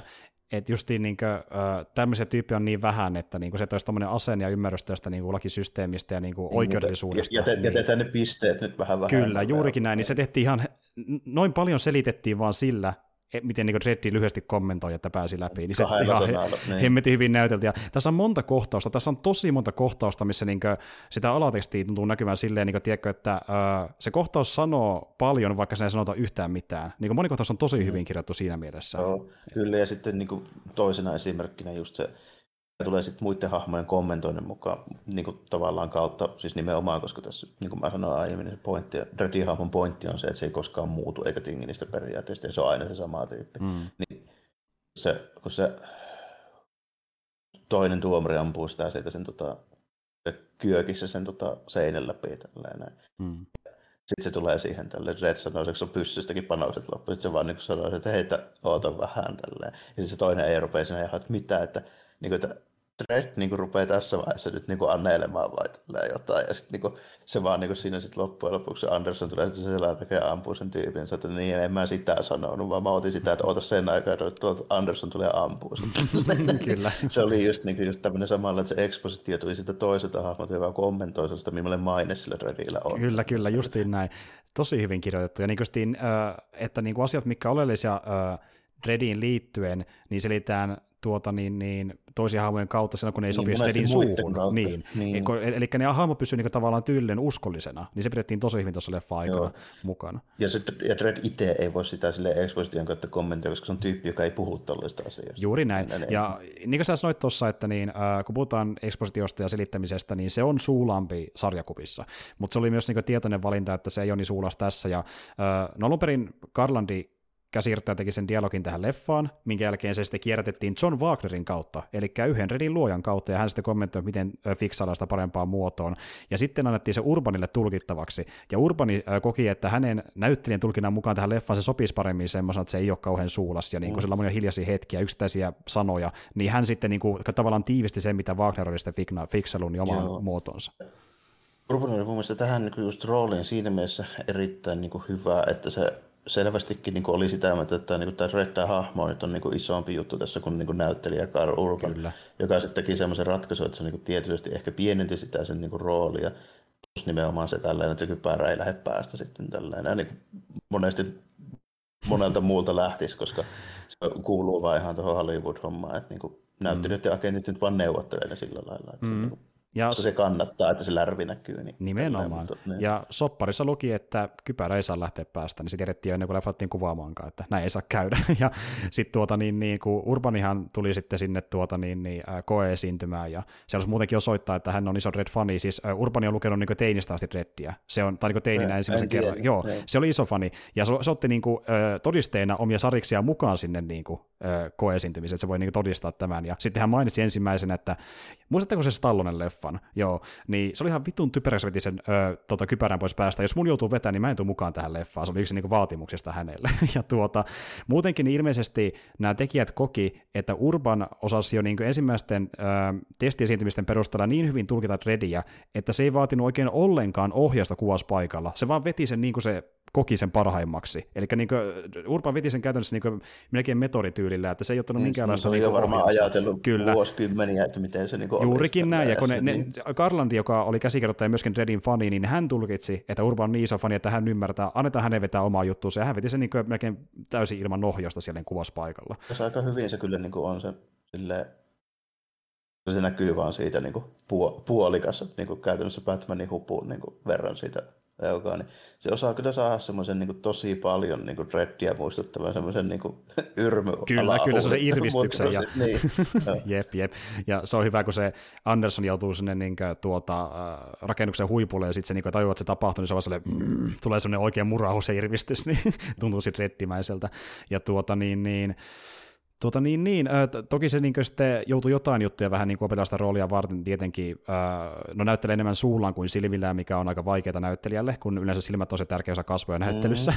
niin se oli iso haaste, ja sitten kun se miettii, että miltä se kuulostaa, niin se otti suoraan sarjakuvista vaikutteita, kun hän muisti, että hän oli jossain Dressariksessa nä- ö, lukenut, että niin Redin ääni kuulostaa siltä, kuin sahattaisiin luuta, niin tuo oli hänen tulkintansa siitä äänestä. hieno, hieno kuvaus, tuo tulee kyllä niin mieleen just tämmöistä vanhoista jostain niin brittisarjiksista, missä tulee tämmöistä, tiedätkö, vähän samaa meidänkin kuin jossain Warhammerissa. Kyllä, justiin semmoista, jep, jep, että niin kuin, vähän tämmöistä karikatyyristä, mutta niin tuota, oh. se täytyy ottaa huomioon, ja hän yritti parhaansa mukaan kuulostaa siltä, kun sahattaisiin luuta, että eikä se vähän väliä meni sinne suuntaan, ja äh, sitten hän joutui vähän reenaamaan senkin osia, että kun hän kuitenkin on niin kuin poliisi tuossa elokuvassa, niin hän veti sitten niin kuin armeijan porukan kanssa semmoista niin armeijan treeniä, siinä opetteli aseen käyttämistä. Ja, niin, sit... ja vähän sille, että näyttää uskottavalta, että miten liikutaan. Kyllä, ja tuohon tehtiin ihan hauskaa niin tuota, tämmöisiä vähän niin kuin NS-jekkuja sinne paikalle, että armeijan tyypit antoi niin tuota, ilmeisesti kuulapyssyjä stunttimiehille, jotka randomisti hyökkäsi niin tämän Andersonin ja sitten niin Urbanin kimppuun. Ja niiden piti reagoida sinne kuvauspaikalle siihen niin kuin lennosta ja nähdä, näyttää, että osaako ne ne stunttitaitonsa. Joo, niin, okay. Silleen ne oppi niitä taistelutilanteita. Ja tosiaan tämä niin Andersonin näyttelijä, eli niin Olivia Turtleby, niin tämä on yksi hänen harvoista toimintarooleista. Mä en ole varmaan, hän ollutkaan tämän lisäksi edes kovin monessa muussa edes saman luokan toiminta-elokuvassa. Ja muutenkin semmoinen näyttelijä, että kun hän pyörii enemmän tuossa pienemmissä draama-elokuvissa, niin ei mullekaan muuten sillä tuttu se Andersonin näyttelijä. Et tuota, ja, mutta hän on kuitenkin sanonut jälkikäteen, että hän tykkäsi roolista niin paljon, että tämä on ehkä hänen lemppariroolinsa ikinä, ja hän niin tänäkin päivinä on sanonut vielä, että jos vaan pääsee jatkoosaan, niin hän tulee automaattisesti, koska hän tykkäsi niin paljon tosta. Ja toki Urbanikin on fiilistellyt, että jos pääsee näyttelemään, mutta niin kuin tuossa sanoinkin, niin Garlandi, joka oli tässä se pääpäs, niin, niin, että pääpäsmäri sanoi, että niin jatkossa jos tulee, niin ei tule samalla porukalla. Mutta nythän on kuitenkin tulossa ulos se ö, sarja, joka pohjautuu 2000 ADn tarinoihin nimeltään Mega City One, ja siinä olisi tarkoituksena niin esittää justiin, vähän niin kuin tämä Turbin hahmo, niin tämmöisiä tulokkaita, chat-systeemi, joka niin kuin harjoittelee siinä chatsia olemista. Ja ilmeisesti Reddi olisi vähän niin semmoinen cameo-tyyppi, joka vilahtelee sitä taustalla. Niin se olisi niin kuin, Urbani on siihen koittanut niin sopia, että jos pääsen siihen messiin, mutta vielä ei ole diili läpi kuitenkaan tähän mennessä. Että tota, semmoinen tulossa ainakin. Joo, mikä siinä tällä. Tuossa niin kuin, siis niin kuin sopii hyvin jo, että ei mulla niin kuin mitään ole sitä vastaan. Tälleen, vaikea kuvitella nyt äkkiseltä paremmin sopivaa. Ehdottomasti. Ja, ja tota, se just on aika hyvä se pyssyttely, ja tässä näkyy parissa kohti aika hyvin myöskin se tälleen, näin just, että ei se Drake niin mikään on tyype, tyhmä ole tälleen, että vaikka se niin kuin tuleekin silleen rintarottingilla sieltä luettelemaan, että okei, te olette kaikki pidätettyjä ja näin, niin kyllä se sitten niin kuin, pitää huolen siitä, että se niin kuin ne, jos mahdollista, niin ne niin kuin otsit on sen puolella, että ei se nyt niin kuin kuitenkaan kymmenen jätken keskelle kävele vaan tälleen. Vähän niin kuin Stallone teki. niin. se, on kyllä, se on kyllä yksi mun lempparialtus ikinä elokuvalle, kun se 95-leffa alkaa sillä, että se, se vittu kävelee keskelle katua, keskelle sotaa silleen, I am Talo, give me your se on vittu, se on huvittava. Mutta tuota niin, Urban ei ihan semmoinen ole, että, että nimenomaan, vaikka se on vähän puheen ja yrmy, niin se on tosi niin kuin, äh, strateginen ja fiksu niin kuin. Mm, se tekee muutama ihan hyvä, hyvän ratkaisun tässäkin. Toiminta-elokuvissa mun mielestä niin kuin on aina, aina niin kuin tärkeä se, että siitä jää vähintään muutama semmoinen niin kuin hyvä kohtaus mieleen. Niin tämä kyllä on tekee sen silleen, että esimerkiksi pari, pari hyvää, niin kuin, esimerkiksi vaikka se, se ne, kun siellä on se valvomo kopin dude siellä, tota, jolla on kamerat silminä, niin, niin mm. tota, se, kun se keksii sen tälleen, että jos se Dredge nyt varmaan soittaa meille kohta tuolta tällä aika me, me tiedetään sitten sen jälkeen, missä se on. Tällainen. Niin siinä just niin kuin hyvin sua esille se, että niin se Dreddikin kyllä tietää, että ne tietää, niin se vaan laittaa just jonkun siluetti, minkä lienee sinne koppiin tälleen, ja sitten kun ne tyypit tulee sinne, niin se niin kuin saattaa se koko porukan kerralla fosforilla vielä polttaa, niin se pitää niinku huolella, että, koska se tietää, että kaikki ne tyypit, jotka on siellä ylällä, ne niinku näkee sen. Kyllä. Se tekee oikein kunnon esimerkin siitä.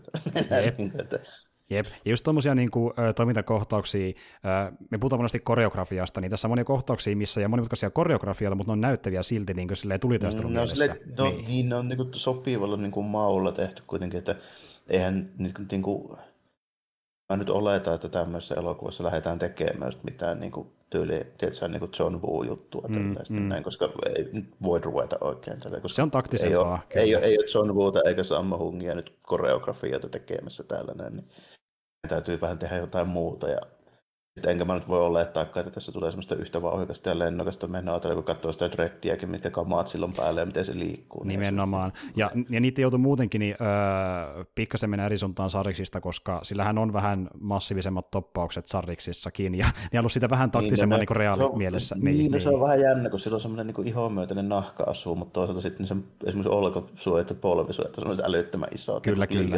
Isot. Jep. No, niin. ja, ja, sitten jos ne on isoja, niin kattokaa Stallone asuu, se on vielä massiivisempi. niin kuin tuota, tämä näyttää vielä taktisemmalta, ja tuo näyttää justiin ö, enemmän kuin... Ö, se tuota SWATin niin. SWATin ekaa jätkän niin kuin kyllä. joka tulee sitä ovesta ekaa. Kyllä, kyllä, ja siis niin kuin, justiin ei täysin samalla niin kuin Sariksissa, mutta mä hyväksyn, kun se jär, käy järkeen niin kuin se ammattihuomio ottaen, tai niin kuin niin, se, mitä se tekee. Ton, joo, ja niin.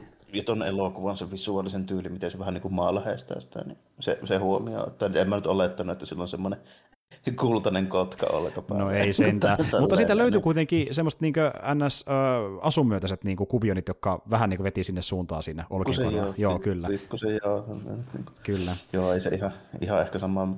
Sitten Tota, mä rupesin tässä miettimään myöskin sitten sitä, tota, että mitä mä olisin ehkä kaivannut vielä tuohon, niin mä olisin jonkun yhden hyvän välipahiksi ehkä halunnut niin, siihen, niin. Niin ennen sitä ihan, ihan niin kuin loppua. Mikä sitten se loppu toisaalta oli kyllä ihan hyvin toteutettu, että mä en olisi siihen oikeasti halunnutkaan just mitään niin ammuskella. Se oli mun mielestä tosi niin kuin, dreddymäinen, se vaan tulee sitten ihan tylysti ja nakkaa se ikkunasta. Kyllä, kyllä, nimenomaan. Ja sitten sekin oli strateginen juttu, koska eikö se ollut vähän niin kuin sekin pointtina, että sitten se etäisyys siitä napista... Niin se räjäyttää sen koko joo, niin. paikan, jos on siellä. Sitten se rupeaa, että niin, että mutta miten se on nappulasta, että onko siinä kilometrin tuota, kantavaa sinne Okei, okay, let's go. Ja sitten lentää. Ja tuota niin, niin, ai niin, ja siinä kohtauksessa nähdään yksi tämän elokuvan bravureista, mitä moni on kehunut, ja jännä kuulla sun mielipide. Miltä ne slow hidastukset näyttää sun mielestä? Onko ne tyylikkäitä? Joo, niistä mun piti puhua sillä lailla, että mä tosiaan näin tämän leffassa silloin. Hmm? Silloinhan tämä oli niinku 3D, koska mm. tämä oli se pointti oli oikeastaan siinä olla niinku 3D. Niin nyt kun tän näki jälkikäteen, niin tässähän on tosi paljon tosi hitaita, silleen tietyllä tavalla mietittyjä niin kuin kamerakulmia, jotka on tehty vain ainoastaan sitä 3Dtä varten. Mm-hmm. Ja ne näyt... jotka, nyt, hmm. jotka nytten, kun katsoo jälkikäteen, niin on täysin tarpeettomia ja vaikuttaa negatiivista elokuvan rytmiä, siis toiminta kyllä, kyllä. Niin. Ja mä voin sanoa, että ne on persoonallisia, mutta ne on silti puuduttavia pidemmän no, päälle. Niitä on niin, liikaa. Nimenomaan. Niin, ja ne olisi varasti ollut siistejä, kun olisi nähnyt leffan 3D, mutta 2D ne vaan tuntuu aina hidastavan kirjaimellisesti niin. kohtauksia.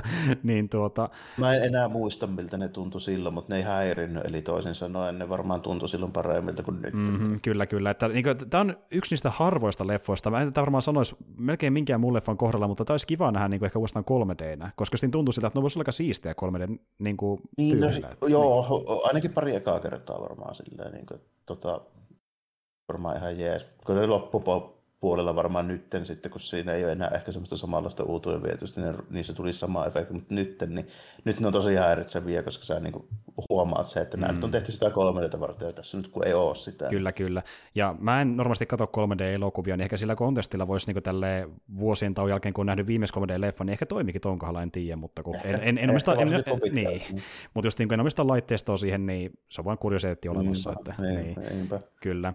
Mutta joo, siis, se, on, joo. se on vähän sääli. Mä haluaisin tästä semmoisen director's cutin, missä olisi niin tehty 2Dtä ajatellen tämä koko elokuva, koska se todennäköisesti olisi vähän parempi. Mm, se voi olla joo. Ja jos miettii tämän leffan niin ylimääräistä materiaalia, niin mun käsittääkseni tästä leikattiin pois ainoastaan about minuutin verran pois. Eli se ei ollut paljon yhtään tuon pidempi edes. olla vähän joo. Niinpä edes raakavarsionakaan. Että siinäkin tuli vähän budjetti vastaan, että jotain otteja, pyst- otteja pystyy vetämään vain kaksi tai kolme, koska ei ole varaa vetää oikein pidempiä kuvauksia, niin tuota, siellä niin jouduttiin justiin, jos äh, miettii sitäkin, että pitääkö joitakin kohtauksia käyttää uudelleen silleen, niin kuin nopeana täyttynä siinä leffan välissä, että saadaan pituutta sillä ylipäätään semmoisia juttuja. Vähän niin kuin jotain niin kuin Robert Rodriguez tason meininkiä melkein, että siinä ja siinä, että riittääkö budjetti niin kuin tuohonkaan niin, mittaan. Niinpä. On kyllä tästä vähän näkyy tietysti se silleen, ei onneksi pahasti, että se olisi hirveä niin kuin ongelma, että tässä ollaan tosi tiukalla budjetilla. Mutta kyllä. Niin kuin, tästä myöskin niin kuin huomaa sitten sen, että olisipa ollut vaikka tuplat, niin, niin olisi varmasti ollut tosi tyylikäs. Niin Kyllä, juurikin näin. Ja sitten ehkä sillä olisi saanut sitä visuaalisuutta vähän enemmän siihen vaikka kaupunkia ja muuhun, mikä olisi voinut joihinkin tyyppeihin iskeä. Että... Aivan. Niin, niin. Ja sitten pari, pari näyttävää kohtausta lisää ehkä ja tälleen. Juuri näin, kun itse asiassa tuntuu, vaikka se oli siistejä kohtauksia, niin kyllä sitä vähän sitä, että pikkasen tuntuu, että jää vähän nälkä, että saisiko vähän enemmän, että se ei niin kuin mm. ihan tarpeeksi saa anna. Että...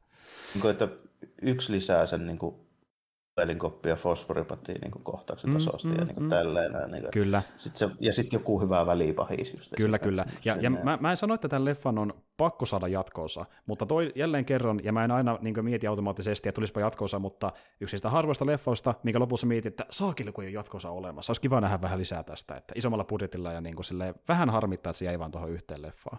Mut, mm.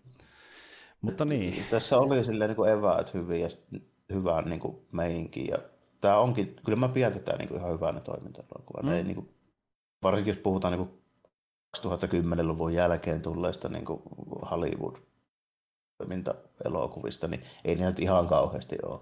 Ei. Ja, Varsinkin siinä porukassa. Niin, niin, niin ja kun tämä kuvattiin just vähän niiden ul- ulkopuolella, pienemmällä purilla, pienemmällä pu- porukalla mm. ja pienemmillä studioilla, ja sitten siinä haluttiin säästää äärimmäisyyksiin niinkin pitkälle, että kun yleensä leffoja kuvataan Jenkeissä tai vaikka Euroopassa, tätä mentiin kuvaamaan Etelä-Afrikkaan, että saadaan vaan niin kuin, äh, joutuu vähemmän veroja maksaa ja muuta. Eli siinä niin säästettiin äärimmäisyyksiä sitten siinä siellä, mielessä. Siellä sitten, mä rupesin miettimään, että tekikö ne siikalle. Siikal ty- tykkää nykyään kuvailla kaiken muun muassa jossain Bulgariassa ja Romaniassa tälleen.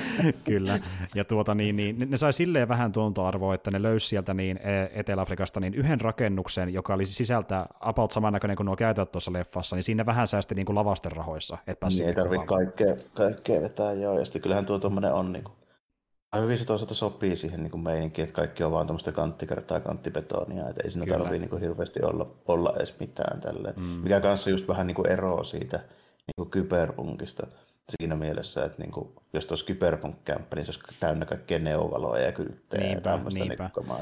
Ja, ja mun täytyy sanoa, että... Vaikka... On vähän semmoinen niin kuin brutaalistisempi dystopia. No on ne, neuvostoliitto tyyppinen homma. Niin. Ja tosiaan, mitä me ei mainittu, niin aina kun ö, on kirjoittu Dread-tarinoita sarjakuviin, niin ne tarinat aina sijoittuu sata vuotta eteenpäin siitä päivästä, milloin on kirjoitettu. Kun taas tämä tuntuu siltä, että enemmän jossain parinkymmenen vuoden päässä aikajanaltaan mm, suurin niin piirtein. Kyllä, kyllä. Joo, tälle tästä on niin helppo kuvitella, että 2050, niin tolleen. Juuri näin. Ja mä tavallaan tykkään sitä, niin kuin, justiin mua ei haittaa, että ei näitä täysin sarjakuvien reddimaailmalta. Ei, ei se välttämättä, niin. ei se välttämättä haittaa, koska täytyy itsekin niin siinä mielessä niin myöntää se sille, että olen lukenut niin Judge Reddia, ja mä mä tykkään aika paljon siinä nimenomaan just siitä niin satiiria. Se on se, mä tykkään siitä eniten, niin kuin... joo, kommentoinnista ja satiirista, se on niin kuin mm. se, mikä muuhun iski. Niin kuin, mä, mä, muistan, kun mä luin just eka kertaa niitä ensimmäisiä uh, Riddi-sarjiksi, niin mä oikeasti yllätyin, kuinka teräviä ne on vielä tänäkin päivänä. Joo, ne on tosi hyviä monesti. Joo. joo tosi hyvää. Ja tosin se oli yksi tämän leffan isoimmista haukuista, että kun verrattiin siihen saristen satiiriin, niin katsoja koki, että sitä oli tässä vähemmän, ja ei ns. Aika paljon vähemmän, niin, joo, ei joo. tässä kyllä oikein ole itse asiassa. Niinpä niin. Näin. Ja siis tuota, äh, niin kuin mä sanoin, Karlandi, käsikirjoittaja, joka itsekin Reddi-fani, hän myös sen suoran, että tämä pitää paikkansa, ja syy on täysin se, että hän kokee, että hän ei osaa kirjoittaa huumoria hän niin pelkäs, koska hän ei koskaan oikein tehnyt mitään komedia-elokuvia, niin, niin, niin, niin ajattelin, että se vaan kusa, jos hän tekee sen, niin minä tämä kokonaan pois. Että. Niin, niin, että niin kuin, kyllä mä tavallaan joo silleen ymmärrän, että jos lähti tekemään toiminta-elokuvaa rajatulla budjetilla ja tälleen näin, niin sit siinä ollaan vähän niin kuin, ja sitten komedia hankala tehdä silleen niin kuin,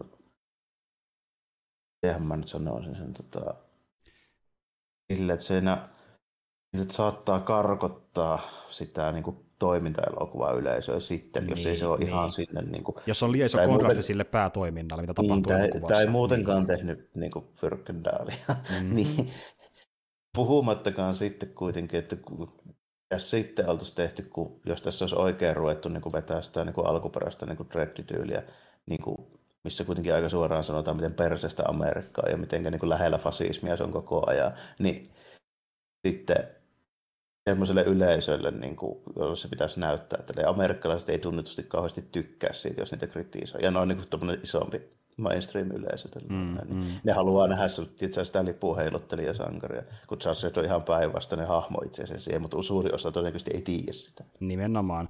Pitää kuitenkin yrittää esitellä se silleen niin kuin kasuaalille katsojille. Niin. niin. niin. Ei se oikein voikaan mennä paljon syvemmälle.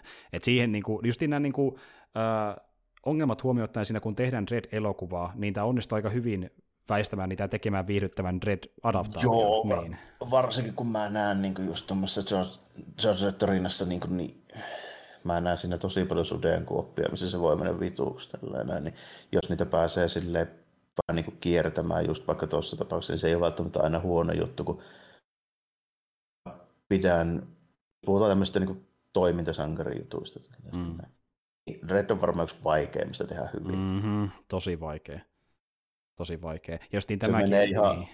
Se menee ihan sinne niin kuin kärkipäähän, mitä mä itse miettisin, että mitä mä rupean tekemään, niin mitkä olisi vaikeampia. Niin kuin, jos mä nyt käsikirjoittaisin tästä näin jotain reddi-hommia, niin se olisi varmaan vaikeampaan päähän. Toinen ehkä joku vastaava olisi sitten semmoinen, mitä jos niin aika moni myöntää. Siis mä pidän sitä vähän ihmeenä, että ammattikirjoittajatkin myöntää sen tälle, että ne ei osaa esimerkiksi tehdä Supermania. Joo, joo. Koska se on niin kuin vaikea niiden mielestä. Siinä on niin tiettyjä elementtejä, mutta mun mielestä Red on vielä vaikeampi. Se on vielä vaikeampi. Tekee se satiirikin. Niin. niin, niin se joutuu enemmän varoon, niin kuin, että mitä sanotaan, niin kuin, että mikä on liian pitkälle. Ja, ja millä niin. lailla. Niin. Ja sitten niin kuin se, että pitää olla semmoinen niin kuin ankea dystopia, missä kaikki on päin persettä, ja Reddi on tommonen niin kuin yrmytyyppi, ja siis sehän on oikeasti niin kuin fasisti tälleen, ja niin kuin, se ajatusmaailmahan on ihan niin kuin suoraan niin kuin jotain Mussonilta niin repäästä tälleen, no, että vittu väkivallalla ratkaistaan kaikki tälleen näin. Hmm. Ja se ei tee siinä ja siinä, tekeekö se ero niin kuin just muuta kuin siis se, että se lukee kirjasta, että mikä on punaisia päin kävely ja murhaero. Että niin. se, niin kuin, se omassa päässään ne on niin kuin ihan samoja. Että mä katson vaan tästä, mikä se tuomio on. Niin, se on niin kuin tämän oloinen tyyppi. Niin se on vaikea kirjoittaa sympaattiseksi. Mm, ehdottomasti. Ja niin kuin, helpoin tapa tehdä se on esittää sitä maailmaa. Huumorilla että... ja se kommentoinnilla muiden kautta. Mm. Joo, ja just sitä, että kuinka niin tämä on niin likainen ja rosonia täynnä rikollisuutta, että tämä menisi vielä isompaan kaaukseen, jos ei otettaisi näin kovia toimia. Niin kuin tämmöinen maailma vaatii semmoista niin, vai, vai itse asiassa menisikö, koska se on aika suoraan todettu, että esimerkiksi poliisin militarisointi, niin ei se vähennä yhtään sitä No sehän on se, niin, justiin tämä niin. joo. Että, niin. että, ja niinhän, sitähän ne puhuukin joskin tarinoissa, että niinku tuota, rikokset, rikosten määräkin vaan nousee, vaikka me täällä niin kuin hakataan ihmisiä. Tapetaan, niin, niin justiin näin, että kumma juttu. Että, ja niin kuin se onkin se ongelma, että niin kuin, äh, kaikki jollain tavalla paskaa tai tekee jotain väärin tietyllä tavalla. Se, on, niin se maailma itse on niin kuin semmoinen väärä. Ja, niin. niin, justiin näin. Ja se, että sieltä löytyy edes jotain, joka yrittää niin kuin, toimia oikeuden mukaan, niin niitä joutuu oikoon mutkia tai ne tietämättään ei ole oikeudellisia. Niin kuin Reddilläkin on niitä hetkiä sen tarinoissa. Niin, niin ja sitten siinä on niin kuin nimenomaan just se, että koska Reddi on sellainen, niin kuin, että se lukee kirjasta tasan tarkkaan, miten se kuuluu mennä. Kyllä. Niin sitten kun se poikkeaa vähänkään siitä ja osoittaa pienen semmoisen inhimillisyyden piiletahduksen, niin sitten se on niin kuin merkittävä hetki heti. Mm, kyllä, ja siksi tarvittiin Andersonia. Ja siitä mä oon tyytyväinen, että niillä on ollut mitään uutta hahmoa, vaan veti niin suoraan Sarksista hahmo siihen mm, vastapariksi, joka justiin, se on tämä optimistinen, ja sä sanoit, että sä haluat tehdä muutoksen täällä. Se haluaa parantaa tämän niin rakennuksen, ja sitten se myöntää mm, jossain kohtaa, että no ei sekään onnistu. Koska, koska, se just aloittaa, niin sillä on niin kuin varaa olla tämmöinen idealisti niin kuin silleen, että se pystyy sen. Niin kuin, mutta toisaalta on siinä semmoinen, niin kuin, siinä on minusta hyvä niin kuin hahmo, he, momentti siinä heti alussakin jo periaatteessa tota, siinä kohin, kun ensimmäistä kertaa, kun ne käppäilee sinne sisälle, tälleen, mm. näistä Dreddi niin katsoo, että ei vittu katsoa tälleen enää, mikä niin kuin, kunnon niin rotakolo tämä on tällainen se Andersson sanoi, että niin, että mä asuin tämmöisessä just tällainen. Mm-hmm. niin. Kyllä, ja että niin se osaa sen takia sympatisertaa semmoista elämää ja haluaa niin parantaa niitä elämää vaan silleen, että ei niin, se ole mahdollista. Niin, ja sitten Dreddi selvästikään edes näe semmoista mahdollisuuttakaan tällainen, nimenomaan, että se ei osaisi ajatella sitä, että kukaan pystyisi, niin kuin, ne on kaikki sitä samaa porukkaa. Tällainen. Kyllä, juurikin. on kaikki, kaikki on niin kuin vähintäänkin epäiltyjä, kunnes ne on syyllisiä. Nimenomaan, se ei, se ei, se ei näe mitään muuta kuin äh, rikoksia ja tuomioita käytännössä. Niin, niin. muuta se ei näkään. Ja sitten justiin tämä, että me nähdään vähän sitä niin, ja se oli kiva, että se, äh, saatiin tähän leffaan mahuttamaan silleen niin kuin tosi sulavasti, että esitellään sitä justiin Chatsien korruptiota, ja kuinka se on niin kuin tosi iso ongelma. No, se saatiin aika, aika hyvin siihen silleen saumattomassa sopimat. Siinä oli ihan silleen, saatiin semmoinen sopiva twisti siihen, että joo, että sitten, nyt kun ollaan oikeasti lirissä, niin sitten se maailma vaan tälleen. Kyllä. Niin, että no so, soitetaan hätää numero. Kyllä. Sieltä se... Ja siis monta kertaa mä tuon leffa aikana mietin, niin silleen, mä muistan niin mietin, oli se vähän ylpeäkin, että kuinka hyvin se on kirjoitus silleen, että mikään ei niin tunnu väkinäiseltä, vaan kaikki tuntuu tosi smoothilta, niin kuin, äh, miten se tarina kulkee ja tulee niitä käänteitä. Mikään ei niin tuntunut väkisin väännöltä mun mielestä, mikä joskus tapahtuu sarjakuva-elokuvissa. Että joku käänne Tässä, tulee niin, vähän, niin.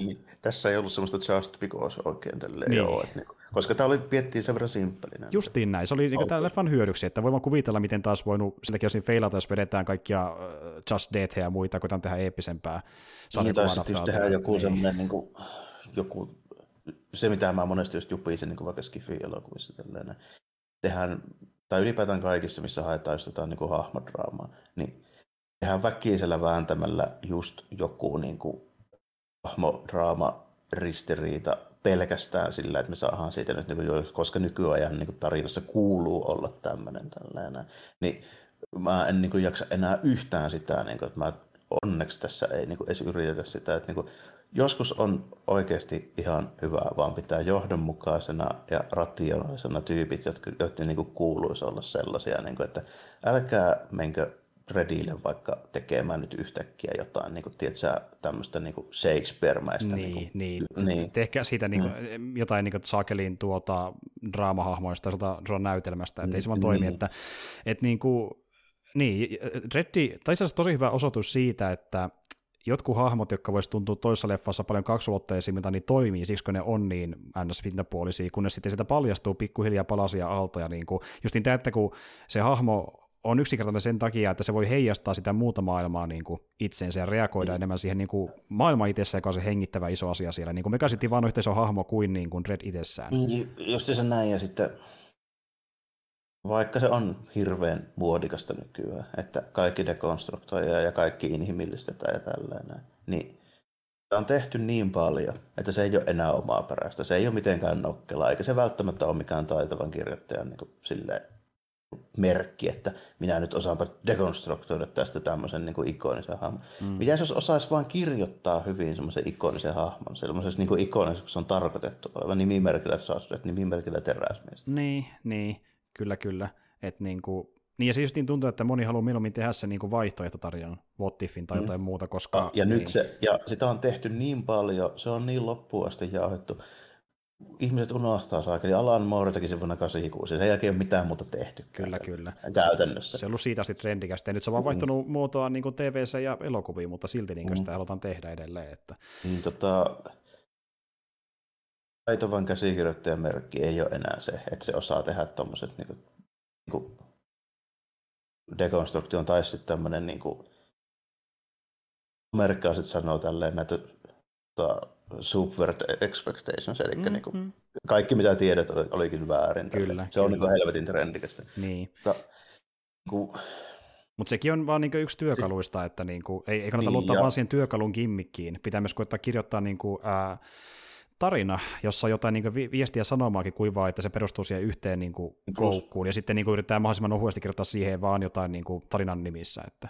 Niin, plus että en mä, mä pidä niin kuin minään taitavan käsikirjoittajan niin riittinä sitä, että sä osaat ottaa hahmoja ja pilkkoa siitä jotain elementtejä ja muuttaa ne niin päällä. Että sä kirjoitat niin yhtään sen, niin kuin, sä kirjoitat sitä samaa hahmoa, vaan peilikuvaa siitä. Tällä, ei se nyt niin kuin, se, se, niin, ja se on käytännössä... Ei, niin kuin... ei se tee sitä yksi... Siis se, että sä tuommoisen dekonstruktio, niin se ei tee itsessään siitä niin kuin tarinasta tai siitä käsikirjoittajasta yhtään sen taitavampaa ja parempaa. Tälleen. Se, niin kuin, se on aivan samalla tasolla. Et esimerkiksi mä pidän nykyään paljon vaativampana ottaa tuommoinen niin popkulttuuri mikä on päällisin puoli hirveän yksulotteinen, tai siis nimenomaan päällisin puoli yksulotteinen. Mm. Kirjoittaa se sellaisena, kun se on alun perin tarkoitettu, ja silti niin kuin tehdä ne hyvä ja mielenkiintoinen tarina. Sitten tämä on aika hyvä esimerkki siitä.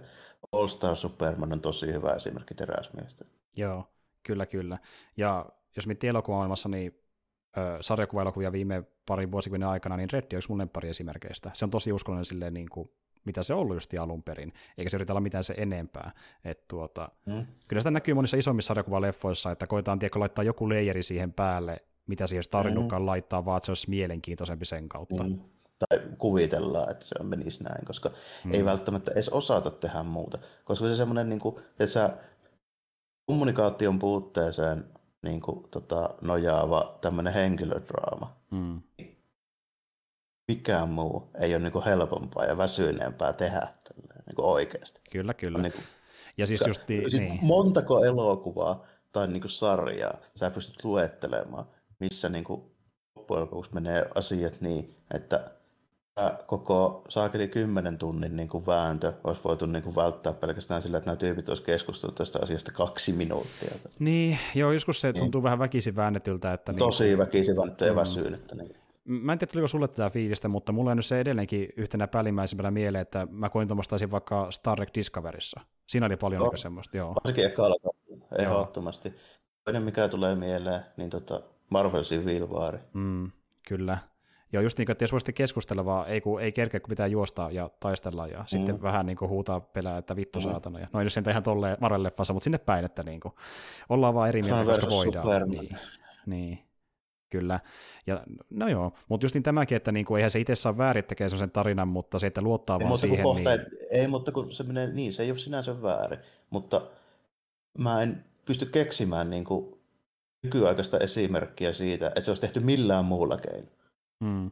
Joo, se on niinku trendi, että, että tuota, niin. Niin siihen, totta kai se niinku voi tuntua ylisaturaatiolta, jos näkee vaan semmoisia tarinoita. Että niinku tavallaan niinku, ehkä, niin, niin että niinku, miten me saataisiin tämmöinen niinku hahmakonflikti, joka ei perustu kommunikaation puutteeseen, ja sitten se niinku loppujen lopuksi vaan niinku, tavallaan degeneroidu semmoiseksi niinku, ihmeelliseksi niinku kiukutteluksi ja huutamiseksi vaan tälleen näin, niin niinku, mä en milloinhan semmoista olisi tehty. Niin siis puhutaan nyt tämmöisistä niin kuin toiminta, pop, tämmöistä niin popkulttuurikenreistä, niin ei mulle oikein, oikein tule niin äkkiseltään mieleen sellaista. Että, niin kuin, tiedätkö, mikä on elokuva, missä on viimeksi keskustellut suurista näkemyseroista, mutta se on tehty älykkäämmin tällainen. Mm.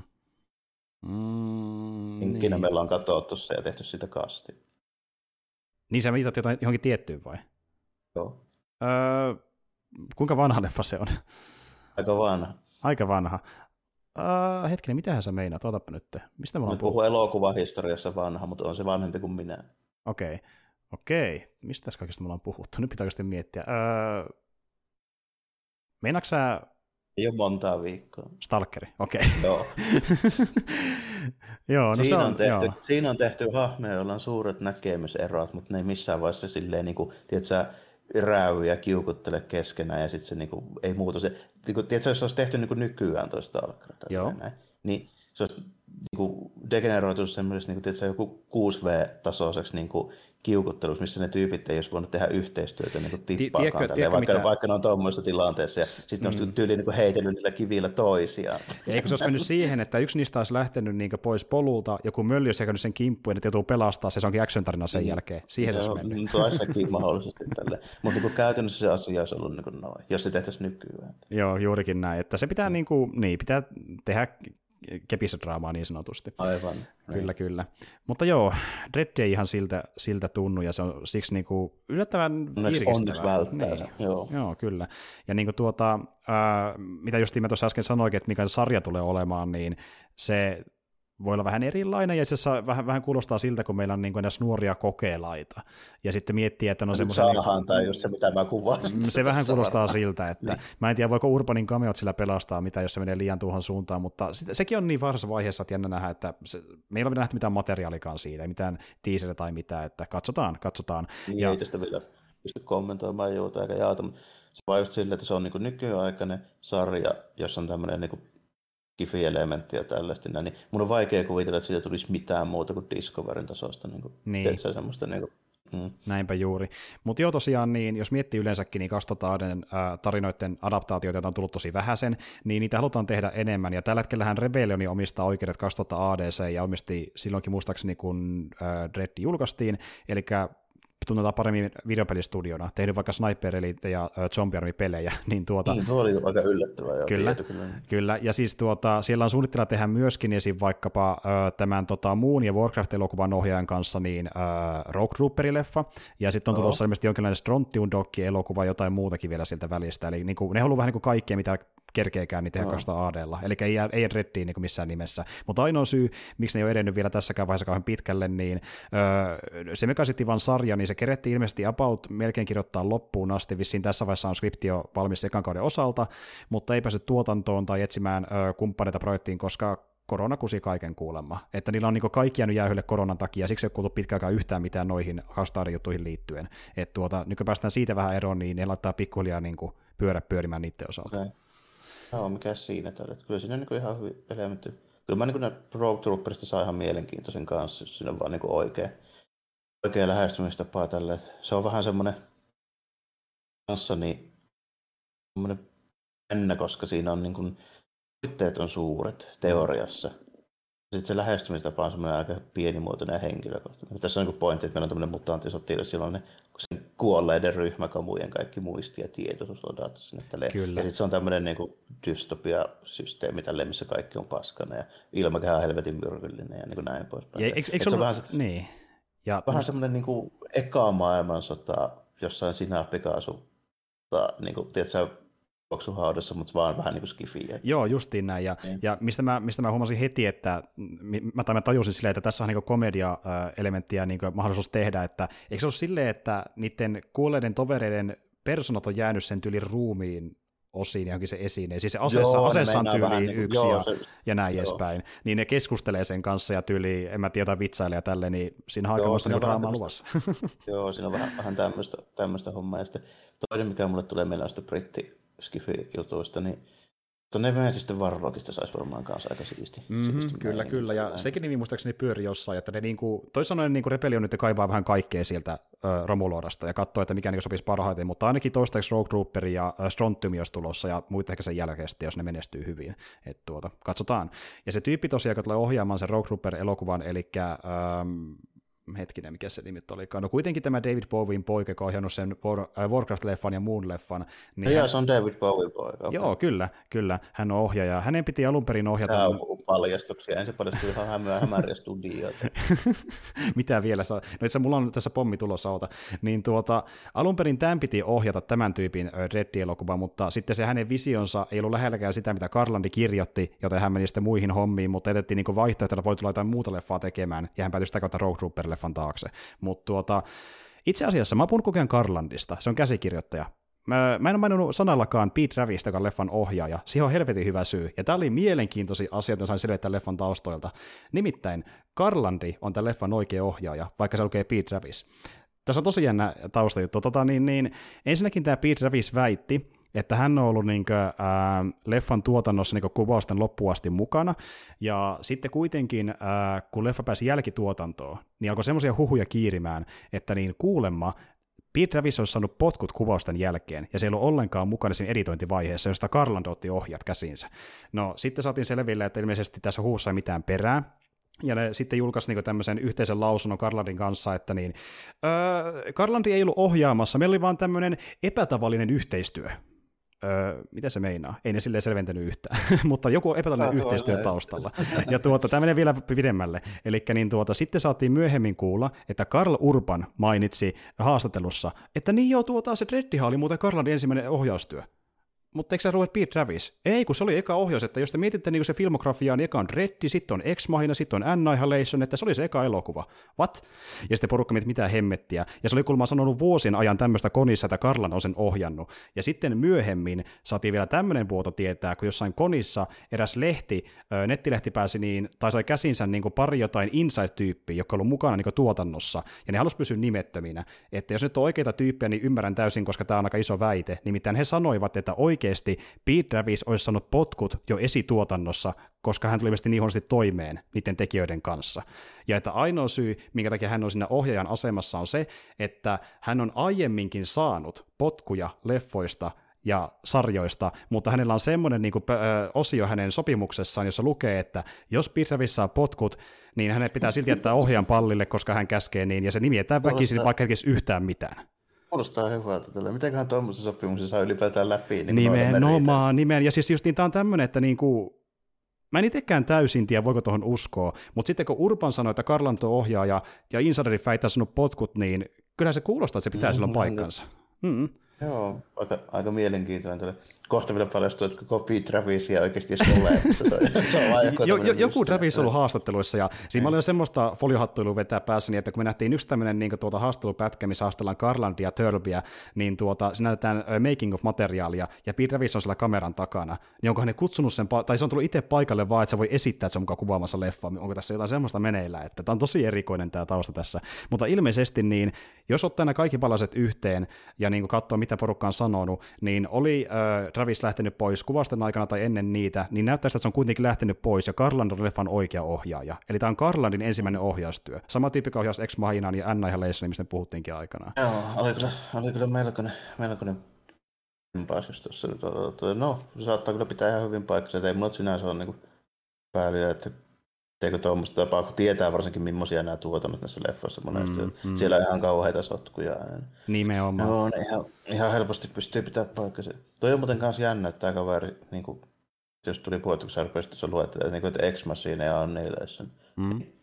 Aika jännä homma, homma siis niin kuin siinä mielessä, että vähän ristiriitaiset niin kuin, fiilikset jää, jäänyt silleen se, sen niin kuin leffoista siksi, koska tota, kun sanoit, niin Ex Machina – tota, näistä tämmöistä niin kuin uusista skifi-pläjäyksistä, mitä mä nyt olen nähnyt, niin mm. mä pidän sitä niin kuin ehdottomasti niin kuin yhtenä silleen niin kuin fiksuimmista. Tämä on niin parhaimmista ja mielenkiintoisista niin se on tosi eloista, jees. mitä, mitä on on tosi jees. Mutta sitten se on tehnyt Saakeli Annihileissä, mitä tosi paljon elokuvia. kyllä, kyllä. Ja niin kuin tuota, äh, hän muistaakseni sanoi jossain haastattelussa, että hän koittikin sen niin kohdalla vähän niin kuin tehdä enemmän semmoista niin visuaalisesti mielenkiintoisen näköistä elokuvaa, että se tyyli on myöntänytkin, että se kässäri ehkä on vähän semmoinen mitä se on. Ja sehän adaptoi justiin kirjan, mikä oli toisen kirjoittama, ja niin, koitti niin selvitä. Joo. joo. Ja se kirja itse on semmoinen niin tosi, sanotaan vähän niin kuin Lovecraftin-mäinen, tiedätkö, että asioita niin, selitellään adjektiivilla ja tälleen, joo, niin, joo, niin, niin vaikea tehdä siitä suorasta tarinaa, että se oli ongelmallinen, mutta se teki myös semmoisenkin ns, no nyt on ehkä pökäleen, mutta tämmöisen vähän niin kuin hankalaa. Niin kuin, niin sille, että... Joo, ja sitten nimenomaan se tota, mulla ei välttämättä olisi suuria murheita se Annihilationin niin suhteen siis niin siinä mielessä, että jos se vaan olisi ja mä lähtisin sitä niin kuin silleen, katsoisin vaan, että katsopas tästä tämmöinen näin mm. nyt. Mutta sitä mä en niin kuin käsitä, että miksi on kaikkien mielestä niin saakelin fiksu ja älykäs ja tälleen. Näin, niin niin. Si- siis se on se niin kuin, juttu, että mä en käsitä mitään niin kuin joku näkee siinä, että miksi, miksi siinä on niin kuin mitään mukamassa niin poikkeuksellisen niin kuin fiksua. En mäkään, siis niin kuin, niin, no ja me tietään aika monia leffoja, jotka ovat saman tyylisiä ja tuntuu fiksummilta, että niin kuin, niin. Niin, ja sitten niin kuin, se, okei, okay, toinen, joka niin kuin ehkä menisi vähän niin kuin samalle osastolle, niin toi tota, Space Odyssey. Joo. Siinä on sama, samaa niin kuin makua vähän, vähän tietyllä tapaa. Joo. Niin tuota, Toinen niistä on aika paljon kunnianhimoisempi, sanotaanko näin, mm. näin nimimerkillä Space Odyssey. Mm-hmm. Ja, ja, ja tuota, toinen niistä on myöskin, niin kuin, jos nyt ei oteta puheeksi jotain niin kuin CGI-valosouta, niin toinen niistä on myöskin aika paljon niin kuin, näyttävämpi kuvauksen kyllä, taidollisesti. Kyllä. Nimimerkillä Space Odyssey. Mm-hmm. Ja sitten vielä kolmanneksi, mä en niin kuin sitä välttämättä sano, että kaikki mihin Kubrick koskee, niin sitä nyt tulee niin kuin automaattisesti kultaa. Niin. Mut, mutta mä jonkun sortin niin kuin kommentoinnin nyt näin kuitenkin sen niin kuin psykedeellisen niin kuin lopun kautta tällainen. Joo. Mitä mä en sit näe niin kuin hirveästi Annihilationissa. Joo, kyllä, kyllä.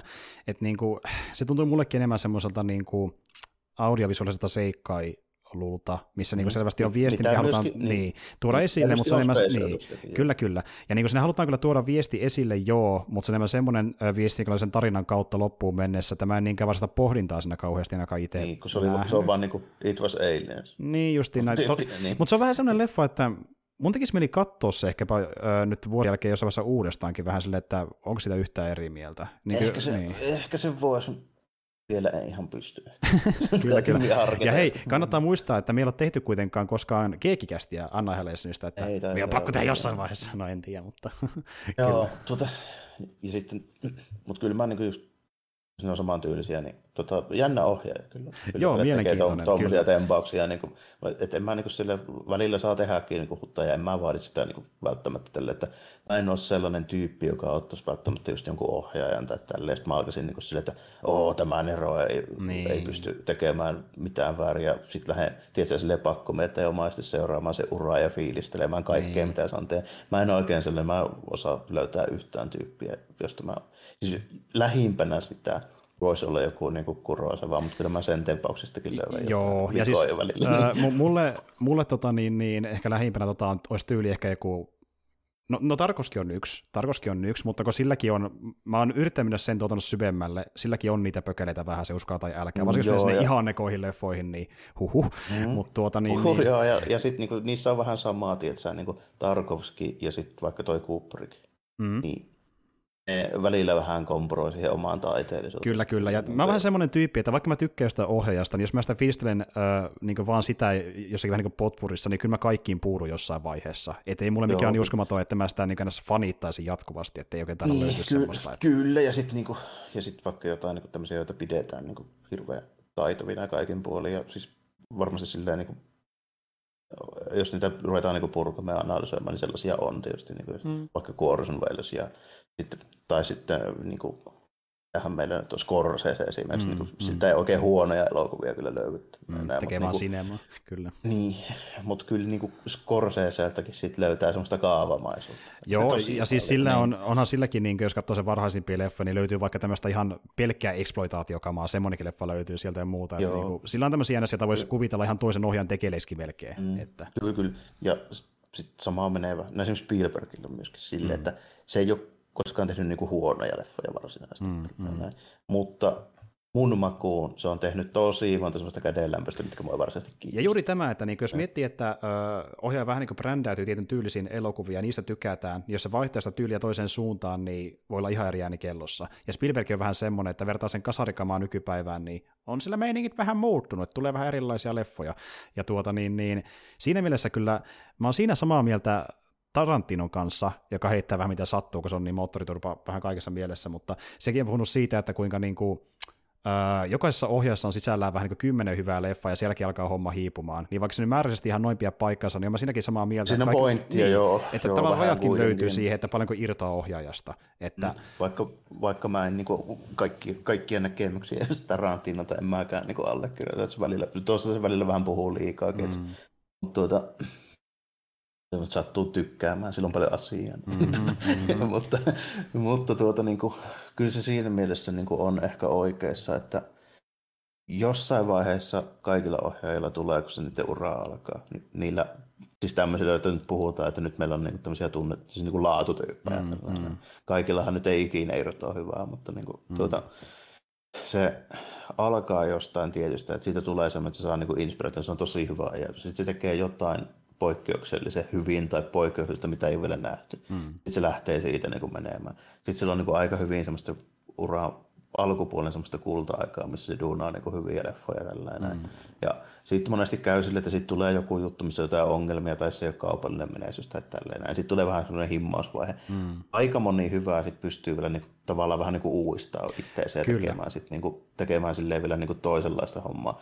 Mutta ennemmin tai myöhemmin siinä käy, niin kaikille ei välttämättä tule sitä uudistusvaihetta sitten. Mm. Se voi olla, että se jää vähän piippuun. Nimenomaan. Mutta, se... sitten, mutta sitten kaikille tulee jossain vaiheessa vääjäämättä eteen se, että ne vanhenee, niin niillä ei välttämättä enää ole ihan sitä samaa niin terää näkemystä ja juttua, joka johtuu ihan vaan niin kuin yksinkertaisesti siitä, että kun vanhenee, niin mielipiteet voi olla, että ne vähän tietysti silleen niin kuin laimenee. Sulla ei ole enää semmoista samaa, sulla ei niin paljon asiaa välttämättä kuin mm. ennen.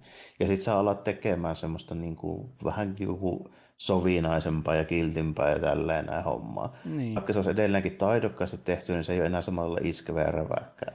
Sitten se vähän niin kuin hiipuu se meininki. Ja sitten yksinkertaisesti joillekin vaan käy niin, että se vaan sitten loppuu aika kesken. Joo. Nimi, nimimerkillä Cameron avatarin kanssa, niin saa nähdä kerkeekö koskaan. Disneyn rahat niin luulisi riittävän, mm. että saa ne valmiiksi, mutta, mutta siis jo, eihän tämä näy pelkästään taiteilijoilla, vaan myöskin niin ylipäätänsä elämässä, että niin kuin, kun vanhenee, niin enemmän rutinoituu ja kangistuu kaavoihin, ja niistä voi olla mm. kokea vaan hankalampi päästä irti. Et, niin kuin se on... Varsinkin ohjaajalle se on vähän huono homma. Todellakin. Niin käy, niin, niin. Et, et siinä mielessä niin Spielbergkin, kun me pointtiin sen, niin onnistunut silleen niin hyvin kääntää uransa, että se niin kuin hyppäsi niistä ö, efektiseikkailusta vähän eri suuntaan sitten myöhemmin urallaan. Ja se oli hyvä sen kannalta, kun se sitten niin onnistui tekemään erilaista kamaa, mikä piti sen, sen kautta niin enemmän relevanttina. Ja nykyään, nykyään se toki on enemmän ehkä semmoinen niin tuottaja Heepo, se vähemmän tekee niin, enemmän se on tuottaja, niin, niin, joo, kyllä, kyllä. kyllä. Mm. Ja niin kuin näin. Ja sitten, sitten meillä on tyyppejä, jotka niin kuin tuota dumataan ja ne masentuu niin paljon, että enää koskaan palaa. Terveisiä Lukas ja Prequelit, että hän ei niin. enää tullut takaisin. Tai, tai, tai sitten niin tyyppejä, jotka kypsyy kokonaan siihen, siihen niin kuin touhuun. Tällainen, niin kuin, että niitäkin on sitten... Carpenteria. Niin Itse asiassa äh, mun, piti justi, mun teki mieli sanoakin tässä jaksossa, että Karlandi on tämmöinen vähän niin kuin Carpentia, niin tyyppi, että niin kuin tuota, hänkin itse asiassa niin ilmeisesti aikoo vähän niin lopetella leffojen tekemisen. Joo, hän, hän, kyllä, joo. kyllä. Ja hän, häneltä on tulossa yksi leffa nimeltään Meni, joka on jonkinlainen niin kauhuelokuva, mutta hän teki tässä välissä myöskin HBOlle sarja, mitä en ole katsonut, mutta haluaisin nimeltään Devs, jonkinlainen skifisarja, ja tuota, hän tykkäsi sitä niin paljon parista eri syystä. Ensinnäkin hän sanoi, että niin hänellä ei ole koskenut niin paljon luovuutta kuin sen sarjan kanssa missään projektissa, plus että hän mietti, että nyt kun on tehnyt tämmöisen kahdeksan tunnin sarjan, niin tuntuu kyllä tosi lyhyeltä ajalta kirjoittaa jotain kahden tunnin leffaa, että ei sinä saa tarinaa kerrottua hänen mielestään. Että, ja hän on muutenkin sanonut pari kertaa haastatteluissa, kun katsoo vanhoja ennen Devsiä, että hän niin haluaisi sypätä niiden tyyppien matkaan, jotka on kääntynyt leffojen puolelta sarjapuolelle, koska siellä niin on enemmän vapauksia kirjoittaa ja enemmän aikaa kirjoittaa, ja se tuntuu järkevältä nykyään, nykysarjan mm, maailmassa. Niin.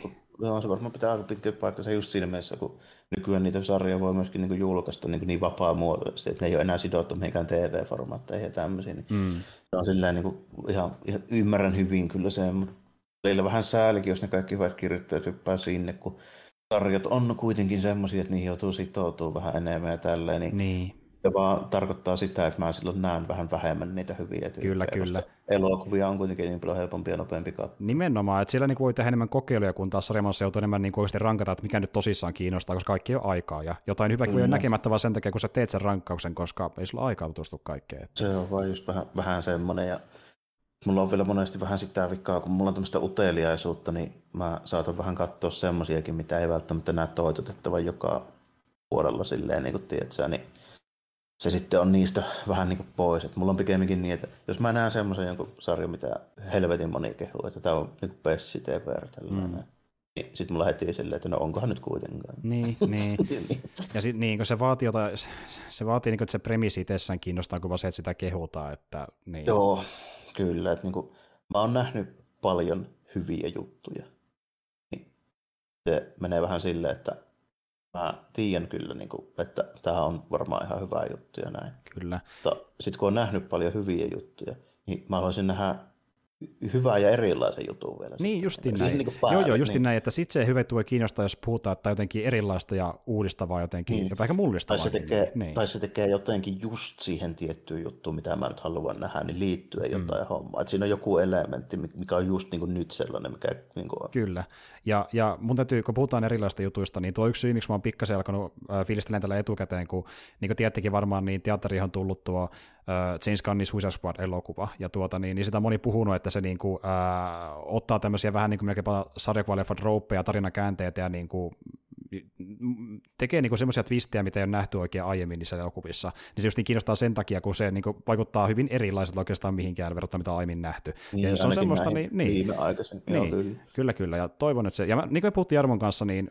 Ganni tekemässä tuommoisella porukalla leffaa, niin ei se voi kovin, tuskin kädellä niin, ei sitä varmaan kakkendaalia, niin, sitä kakkendaalia varmaan tuo. Kyllä, kyllä, että va- vaikka niin kuin ei lähdetä ihan ylistä ohjaajia, niin kyllä jotenkin kohtaa luottoa sentään, että uskot voi olla hyvä setti. Niin, lähinnä sen takia, koska pystyy sitten niin aiemmin päättelemään, että millaisen tyylisellä jutulla ja sitten tämmöiseen projektiin, niin miten hyvin sopii, niin voi niin helposti kuvitella, että varmasti sopii aika hyvin. Kyllä, kyllä. Niin kuin... Ja mä oon ymmärtänyt, että tuo sen Karlan Devs-sarja menee niin tyyliltään ja kerronnaltaan sinne Ex Machina-osastolle, niin siksi se mua kiinnostaa mm. myös erittäin paljon, että pitäisikö joo, katsoa se... pikkuhiljaa. kyllä se vähän silleen joo, että toi, niin kuin, toi Ex on just niin kuin hyvä esimerkki siitä, että ei mulla hirveästi ollut tietoa siitä etukäteen. Mm.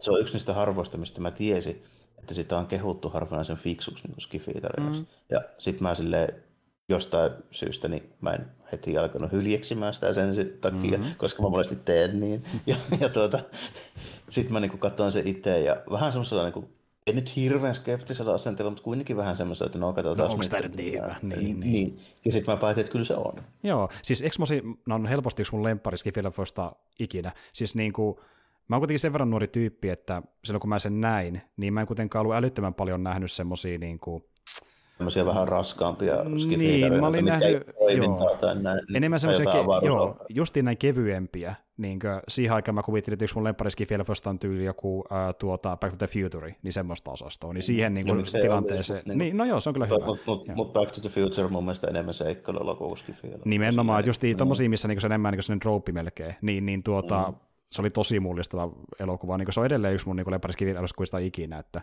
siinä mielessä moderniksi skifileffaksi niin tosi, tosi jees. Joo, ja, ja, sillä on vähän silloin sanomista, ja se vielä pystyy sen sanomisensa niin kuin tavallaan paketoimaan silleen, että se ei niin kuin tarvii väkinäisesti yrittää tehdä sitä mitään vaikeasti tulkittavaa tai niin kuin taiteellista, vaan se on yksinkertaisesti vaan hyvin tehty. Se, se on hyvin käsikirjoittu ja se on niin kuin johdonmukainen ja niin kuin fiksu se, mitä siinä aiotaan tehdä. Mm, nimenomaan. No okei, okay, eli sanotaan näin, että me suositellaan myöskin katsomaan Ex Machina, jos ette ole nähnyt. Jos kiinnostaa mm-hmm. pohdiskeleva skifi, niin katsokaa Joo, se jumala. Kyllä. Ja tässä on niinku, siinä mielessä just niinku, okei okay, samalta tyypiltä, mutta niinku, myöskin semmoinen homma, että niinku tässä Redissä justiinsa, koska yli, Redin kautta nyt päädyttiin ylipäätään näihin skifi-elokuviin ja niiden ohjaajiin, niin melkeinpä kaikille näille tämmöisille vähän uudemmille, mistä mä oon tykännyt, ja on just tunnuksen omasta se, että ne ei yritä liikaa. Niin, justiin näin, justiin näin.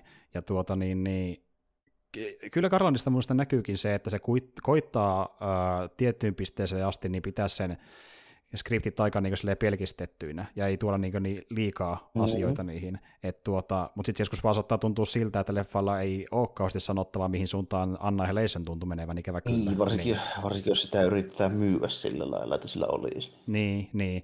Et se, ehkä se voi ollakin, että äh, se miksi se tuntuu tuommoista vähän nihketä leffalta johtuu osittain siitä, miten porukka on puhunut siitä. Joo, niin. kyllä.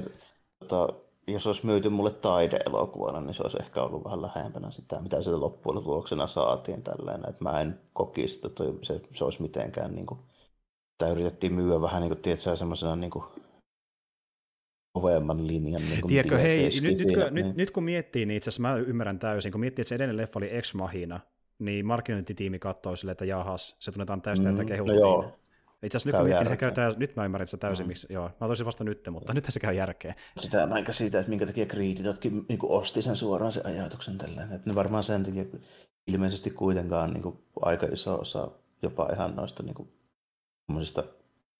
isompien julkaisujen niin kuin, kriitikoista, joille oikeasti maksetaan siitä, että ne katsoo noita elokuvia, mm, mm. niin ilmeisesti ne ei kuitenkaan ole lähellekään niin asiantuntevia, mitä ne antaa ymmärtää. Niin, siltähän se vaikuttaa.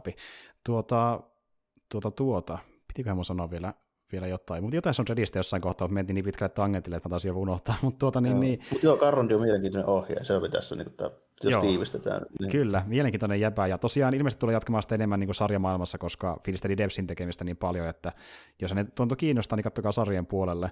Öö, mutta niin, se piti sanoa hänestä myöskin, että itse asiassa niin ennen kuin hänestä tuli käsikirjoittaja leffoja sarjapuolella, niin hän oli itse asiassa kirjailija. Hän kirjoitti romaaneja. Hän on kirjoittanut niitä niin kuin ennen niin kuin elokuvia ja sitten niitä taas erikseen adaptoitu elokuviksi. Esim. vaikka The Beach-elokuva, niin se on yksi hänen niin kuin, perustuu hänen kirjansa, jossa on Leonardo DiCaprio näyttelemässä.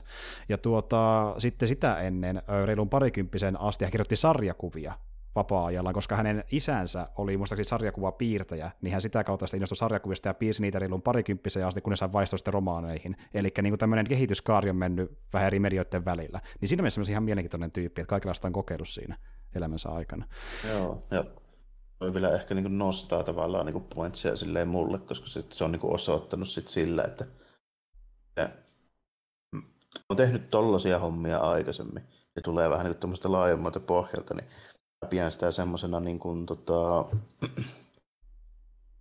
semmoisena hyvänä niin kuin, tiedätkö, yleissivistävänä niin kuin juttuna, että mulla on niin kuin lupa silloin odottaa siitä, että tätä tyypillä on niin kuin hyvä käsitys ylipäätään tarinankerronnasta. Ja sillä on semmoinen niin kuin hyvä niin kuin sivistystaso niin sanotusti kaikin puolin tälle. Tämä on vähän sama homma, mistä esimerkiksi Herzog on puhunut. Mm, totta.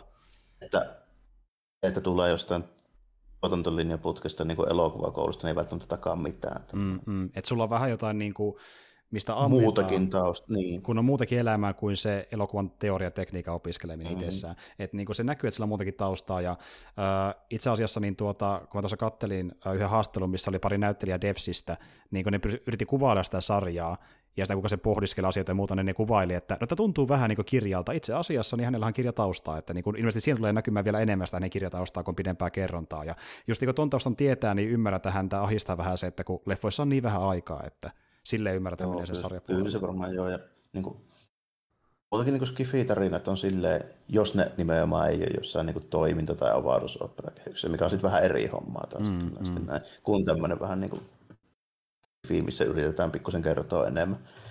Tai ei välttämättä enemmän, mutta vähän ehkä niin kuin miettiä toisenlaisia asioita. Tällainen, niin se vähän tuntuu menevän nyt niin kuin silleen kuitenkin, kun mä mietin, että mistä niin Skifi-tarinoista mä pidän, mitä pidetään vähän tämmöisenä ehkä niin kuin enempi harskoinen Skifiinä, että ei niin kuin toimintana tai mm. avaruusoperana.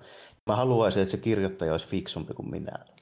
se on niin kuin hyvä semmoinen kriteeri tietyllä lailla. Kyllä, kyllä silloin se ehkä saa sut pohtimaan, kun se ö, kirjoittaa tietää niin. tai mitä sä et ns. tiedä. Niin, niin että mä niinku huomaan, että okei, tämä ei ole niinku selvästi fiksumpi tällä Nyt tätä kannattaa kuunnella, että se ei horrise ihan mitä sattuu. Niin, niin että tämmöinen fiilis tuli esim. vaikka Stalkerista, että vaikka sen katsoi mm. tietysti uudestaan, se on nyt aiemminkin, niin se herätti silti niinku uusia ajatuksia, että niinku, mm. niin, parhaimmillaan leffa on ollut tommonen. Kyllä, niin. kyllä, ja sitten monesti kun se skifi kun kerrotaan sille, jos sinä halutaan sanoa vähän niinku enemmän tällaista, niin niistä nopeasti paljastuu sitten kyllä niinku se, että yrittääkö se tyyppi vaan niin kuin feikata se, mm. vai onko sillä oikeasti niin hyvä käsitys, sivistystaso siis ylipäätään tällä, että se pystyy nyt niin kuin kertoa mulle tästä asiasta sille, niin. että mä, niin kuin, mä haluan viihdyttävän yliopistoproffan niin kuin mulle, mulle tavallaan niin selittämään se asia.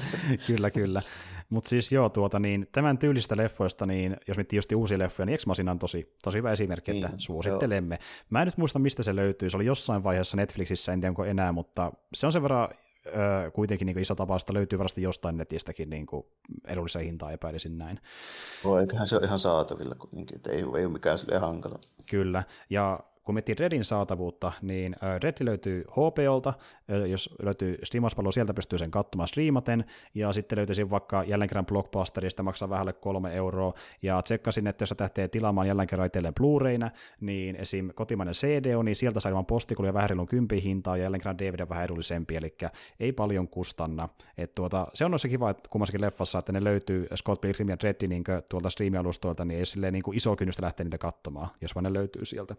Mutta tuota, joo, joka tapauksessa, niin jos Reddi nyt miettii, että kelle sitä lähtisi suosittelemaan, niin kyllä mä melkein sanoisin, että äh, kelle tahansa, joka niinku haluaa nähdä tämmöisen niinku Rososen toimintaelokuvan, joka ei pelkään näyttää sitä niin kuin Korea, ei pelkään näyttää sitä toimintaa niin, kuin niin ää, tota, niin kuin rosasena kuin se voi olla, ja sitten niin kuin, jos tuntuu, että joka on tutustunut Reddiin muuta kuin vaan pintapuolisesti, niin tässä on vähän kuvaa siitä, niin kuin raapasu, mitä se hahmo voi olla, jos vaikka mitä sariksiikaan lukenutkaan, koska tämä kuitenkin niin. menee enemmän kuin vaikka Stallonen leffa, niin sinne saristen puolelle. Tämä on niin kuin monilta, monelta osin yllättävän uskollinenkin adaptaatio. Oh, tämä on aika, aika helposti sulateltava siis siinä mielessä, koska tämä on aika suoraviivainen toiminta-elokuva, niin tässä saa vähän semmoisen tiivistetty käsityksen sitä hahmosta sille, että on lupaa odottaa kaikin puolin sit vähän saman tyylistä meininkiä kyllä tällainen. Ja niin kuin, on ihan, ihan niin kuin hyvä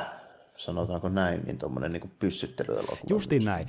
Jos kiinnostaa näyttävä ja ö, toimiva niin pyssyttely ja sitten niin viihdyttävät tämmöiset niin toimintahetket ja sitten semmoinen niin kuin, ö, tasaisen tahti jumputtava taustamusiikki, niin tässä on sitä meininkiä aika, aika paljon, mm. että on tosi viihdyttävä. Ei nyt, ei nyt olla kaikkein tyylikkäimmissä pyssyttelyissä, mutta ollaan kuitenkin ihan, ihan hyvän, hyvän syttelyn puolella. Keskiverstä paremmassa mun mielestä, koska mm. löytyy monia saman budjetin leffoja, jotka ei pääse lähellekään niin sitä tyylikkyyttä ja kun kauan tämä iskee niin toiminnan oh, ei, niitä, ei niitä montaa tyyppiä ole tällä, että joku Rodriguez ja John Woo ehkä tekee tälleen. Näin. Niin, juuri näin, ja ne ei niin, joka päivä leffoja ohjaa, niin, niin. Mm. Ja tuota, mutta joo, siis tuota, jos justiin Red kiinnostaa, niin tässä pääsin tutustumaan, ja vaikka siinä jos tämä satirista kommentoiti ihan niin paljon kuin sarjakuvassa, niin sitä on kuitenkin vähän sillä taustalla nähtävissä, että on sitä jossakin kohdassa hieman olemassa, ja sitten tota, siinä on kuitenkin niitä ö, keveämpiä hetkiä justiin vaikka Reddy ja Andersonin välillä, kun Reddy hymähdellen kommentoi asioita, että niin siellä on pikkasen sitä ke- keveyttäkin Joo, mukaan. vaikka, vaikka kuitenkin pääosin tämä on kyllä tosi vakava ja nihilistinen meininki. Joo, nimenomaan. Tämä on enemmän vakava kuitenkin.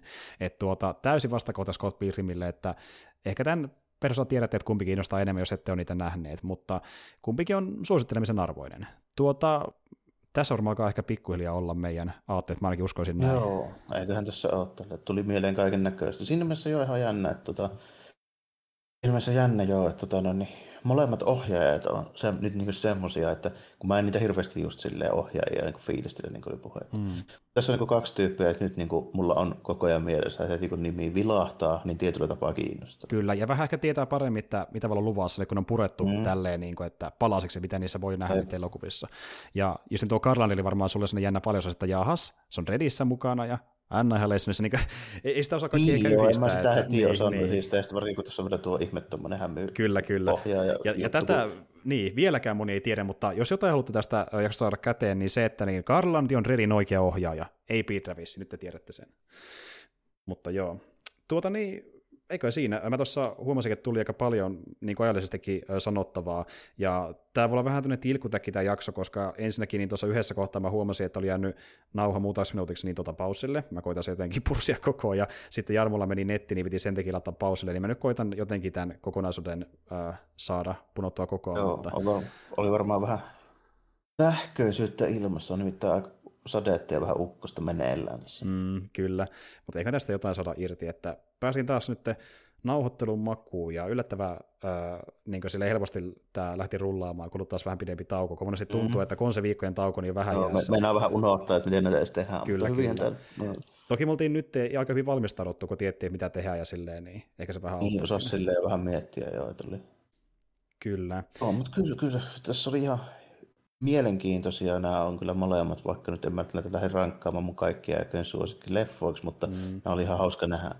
Kyllä, kyllä. Ja sitten koittaa katsoa, mikä niistä toimii ja mikä ei, ja mikä, mikä, mikä niistä niin erityiset on jäänyt elämään, niin kuin kyllä sen kulttielämään, niin nyt se ymmärtää vähän paremmin itsekin. Mutta tuota, näillä mennään, ja tosiaan ensi viikolla palataan sitten, me tullaan tekemään silloin, silloin tota niin, niin, äh, spesiaalijakso, missä puhutaan Bad Batchista, ja sitten me tuossa kateltiinkin, että niin kohta alkaa se What If-sarja pyörimään tuolla Disney Plusassa, niin varmaan siitäkin vähän kommentoidaan siellä, ja kuulumisiakin on tulossa vähän kaikenlaista, ja ehkä puhutaankin tarkemmin kohta puoli, mitä me tehdään tässä lähitulevaisuudessa, mutta ainakin semmoista on luvassa. Että ei muuta kuin ensi viikkoon, ja moi kaikille. Joo, kiitti ja morjesta, moi.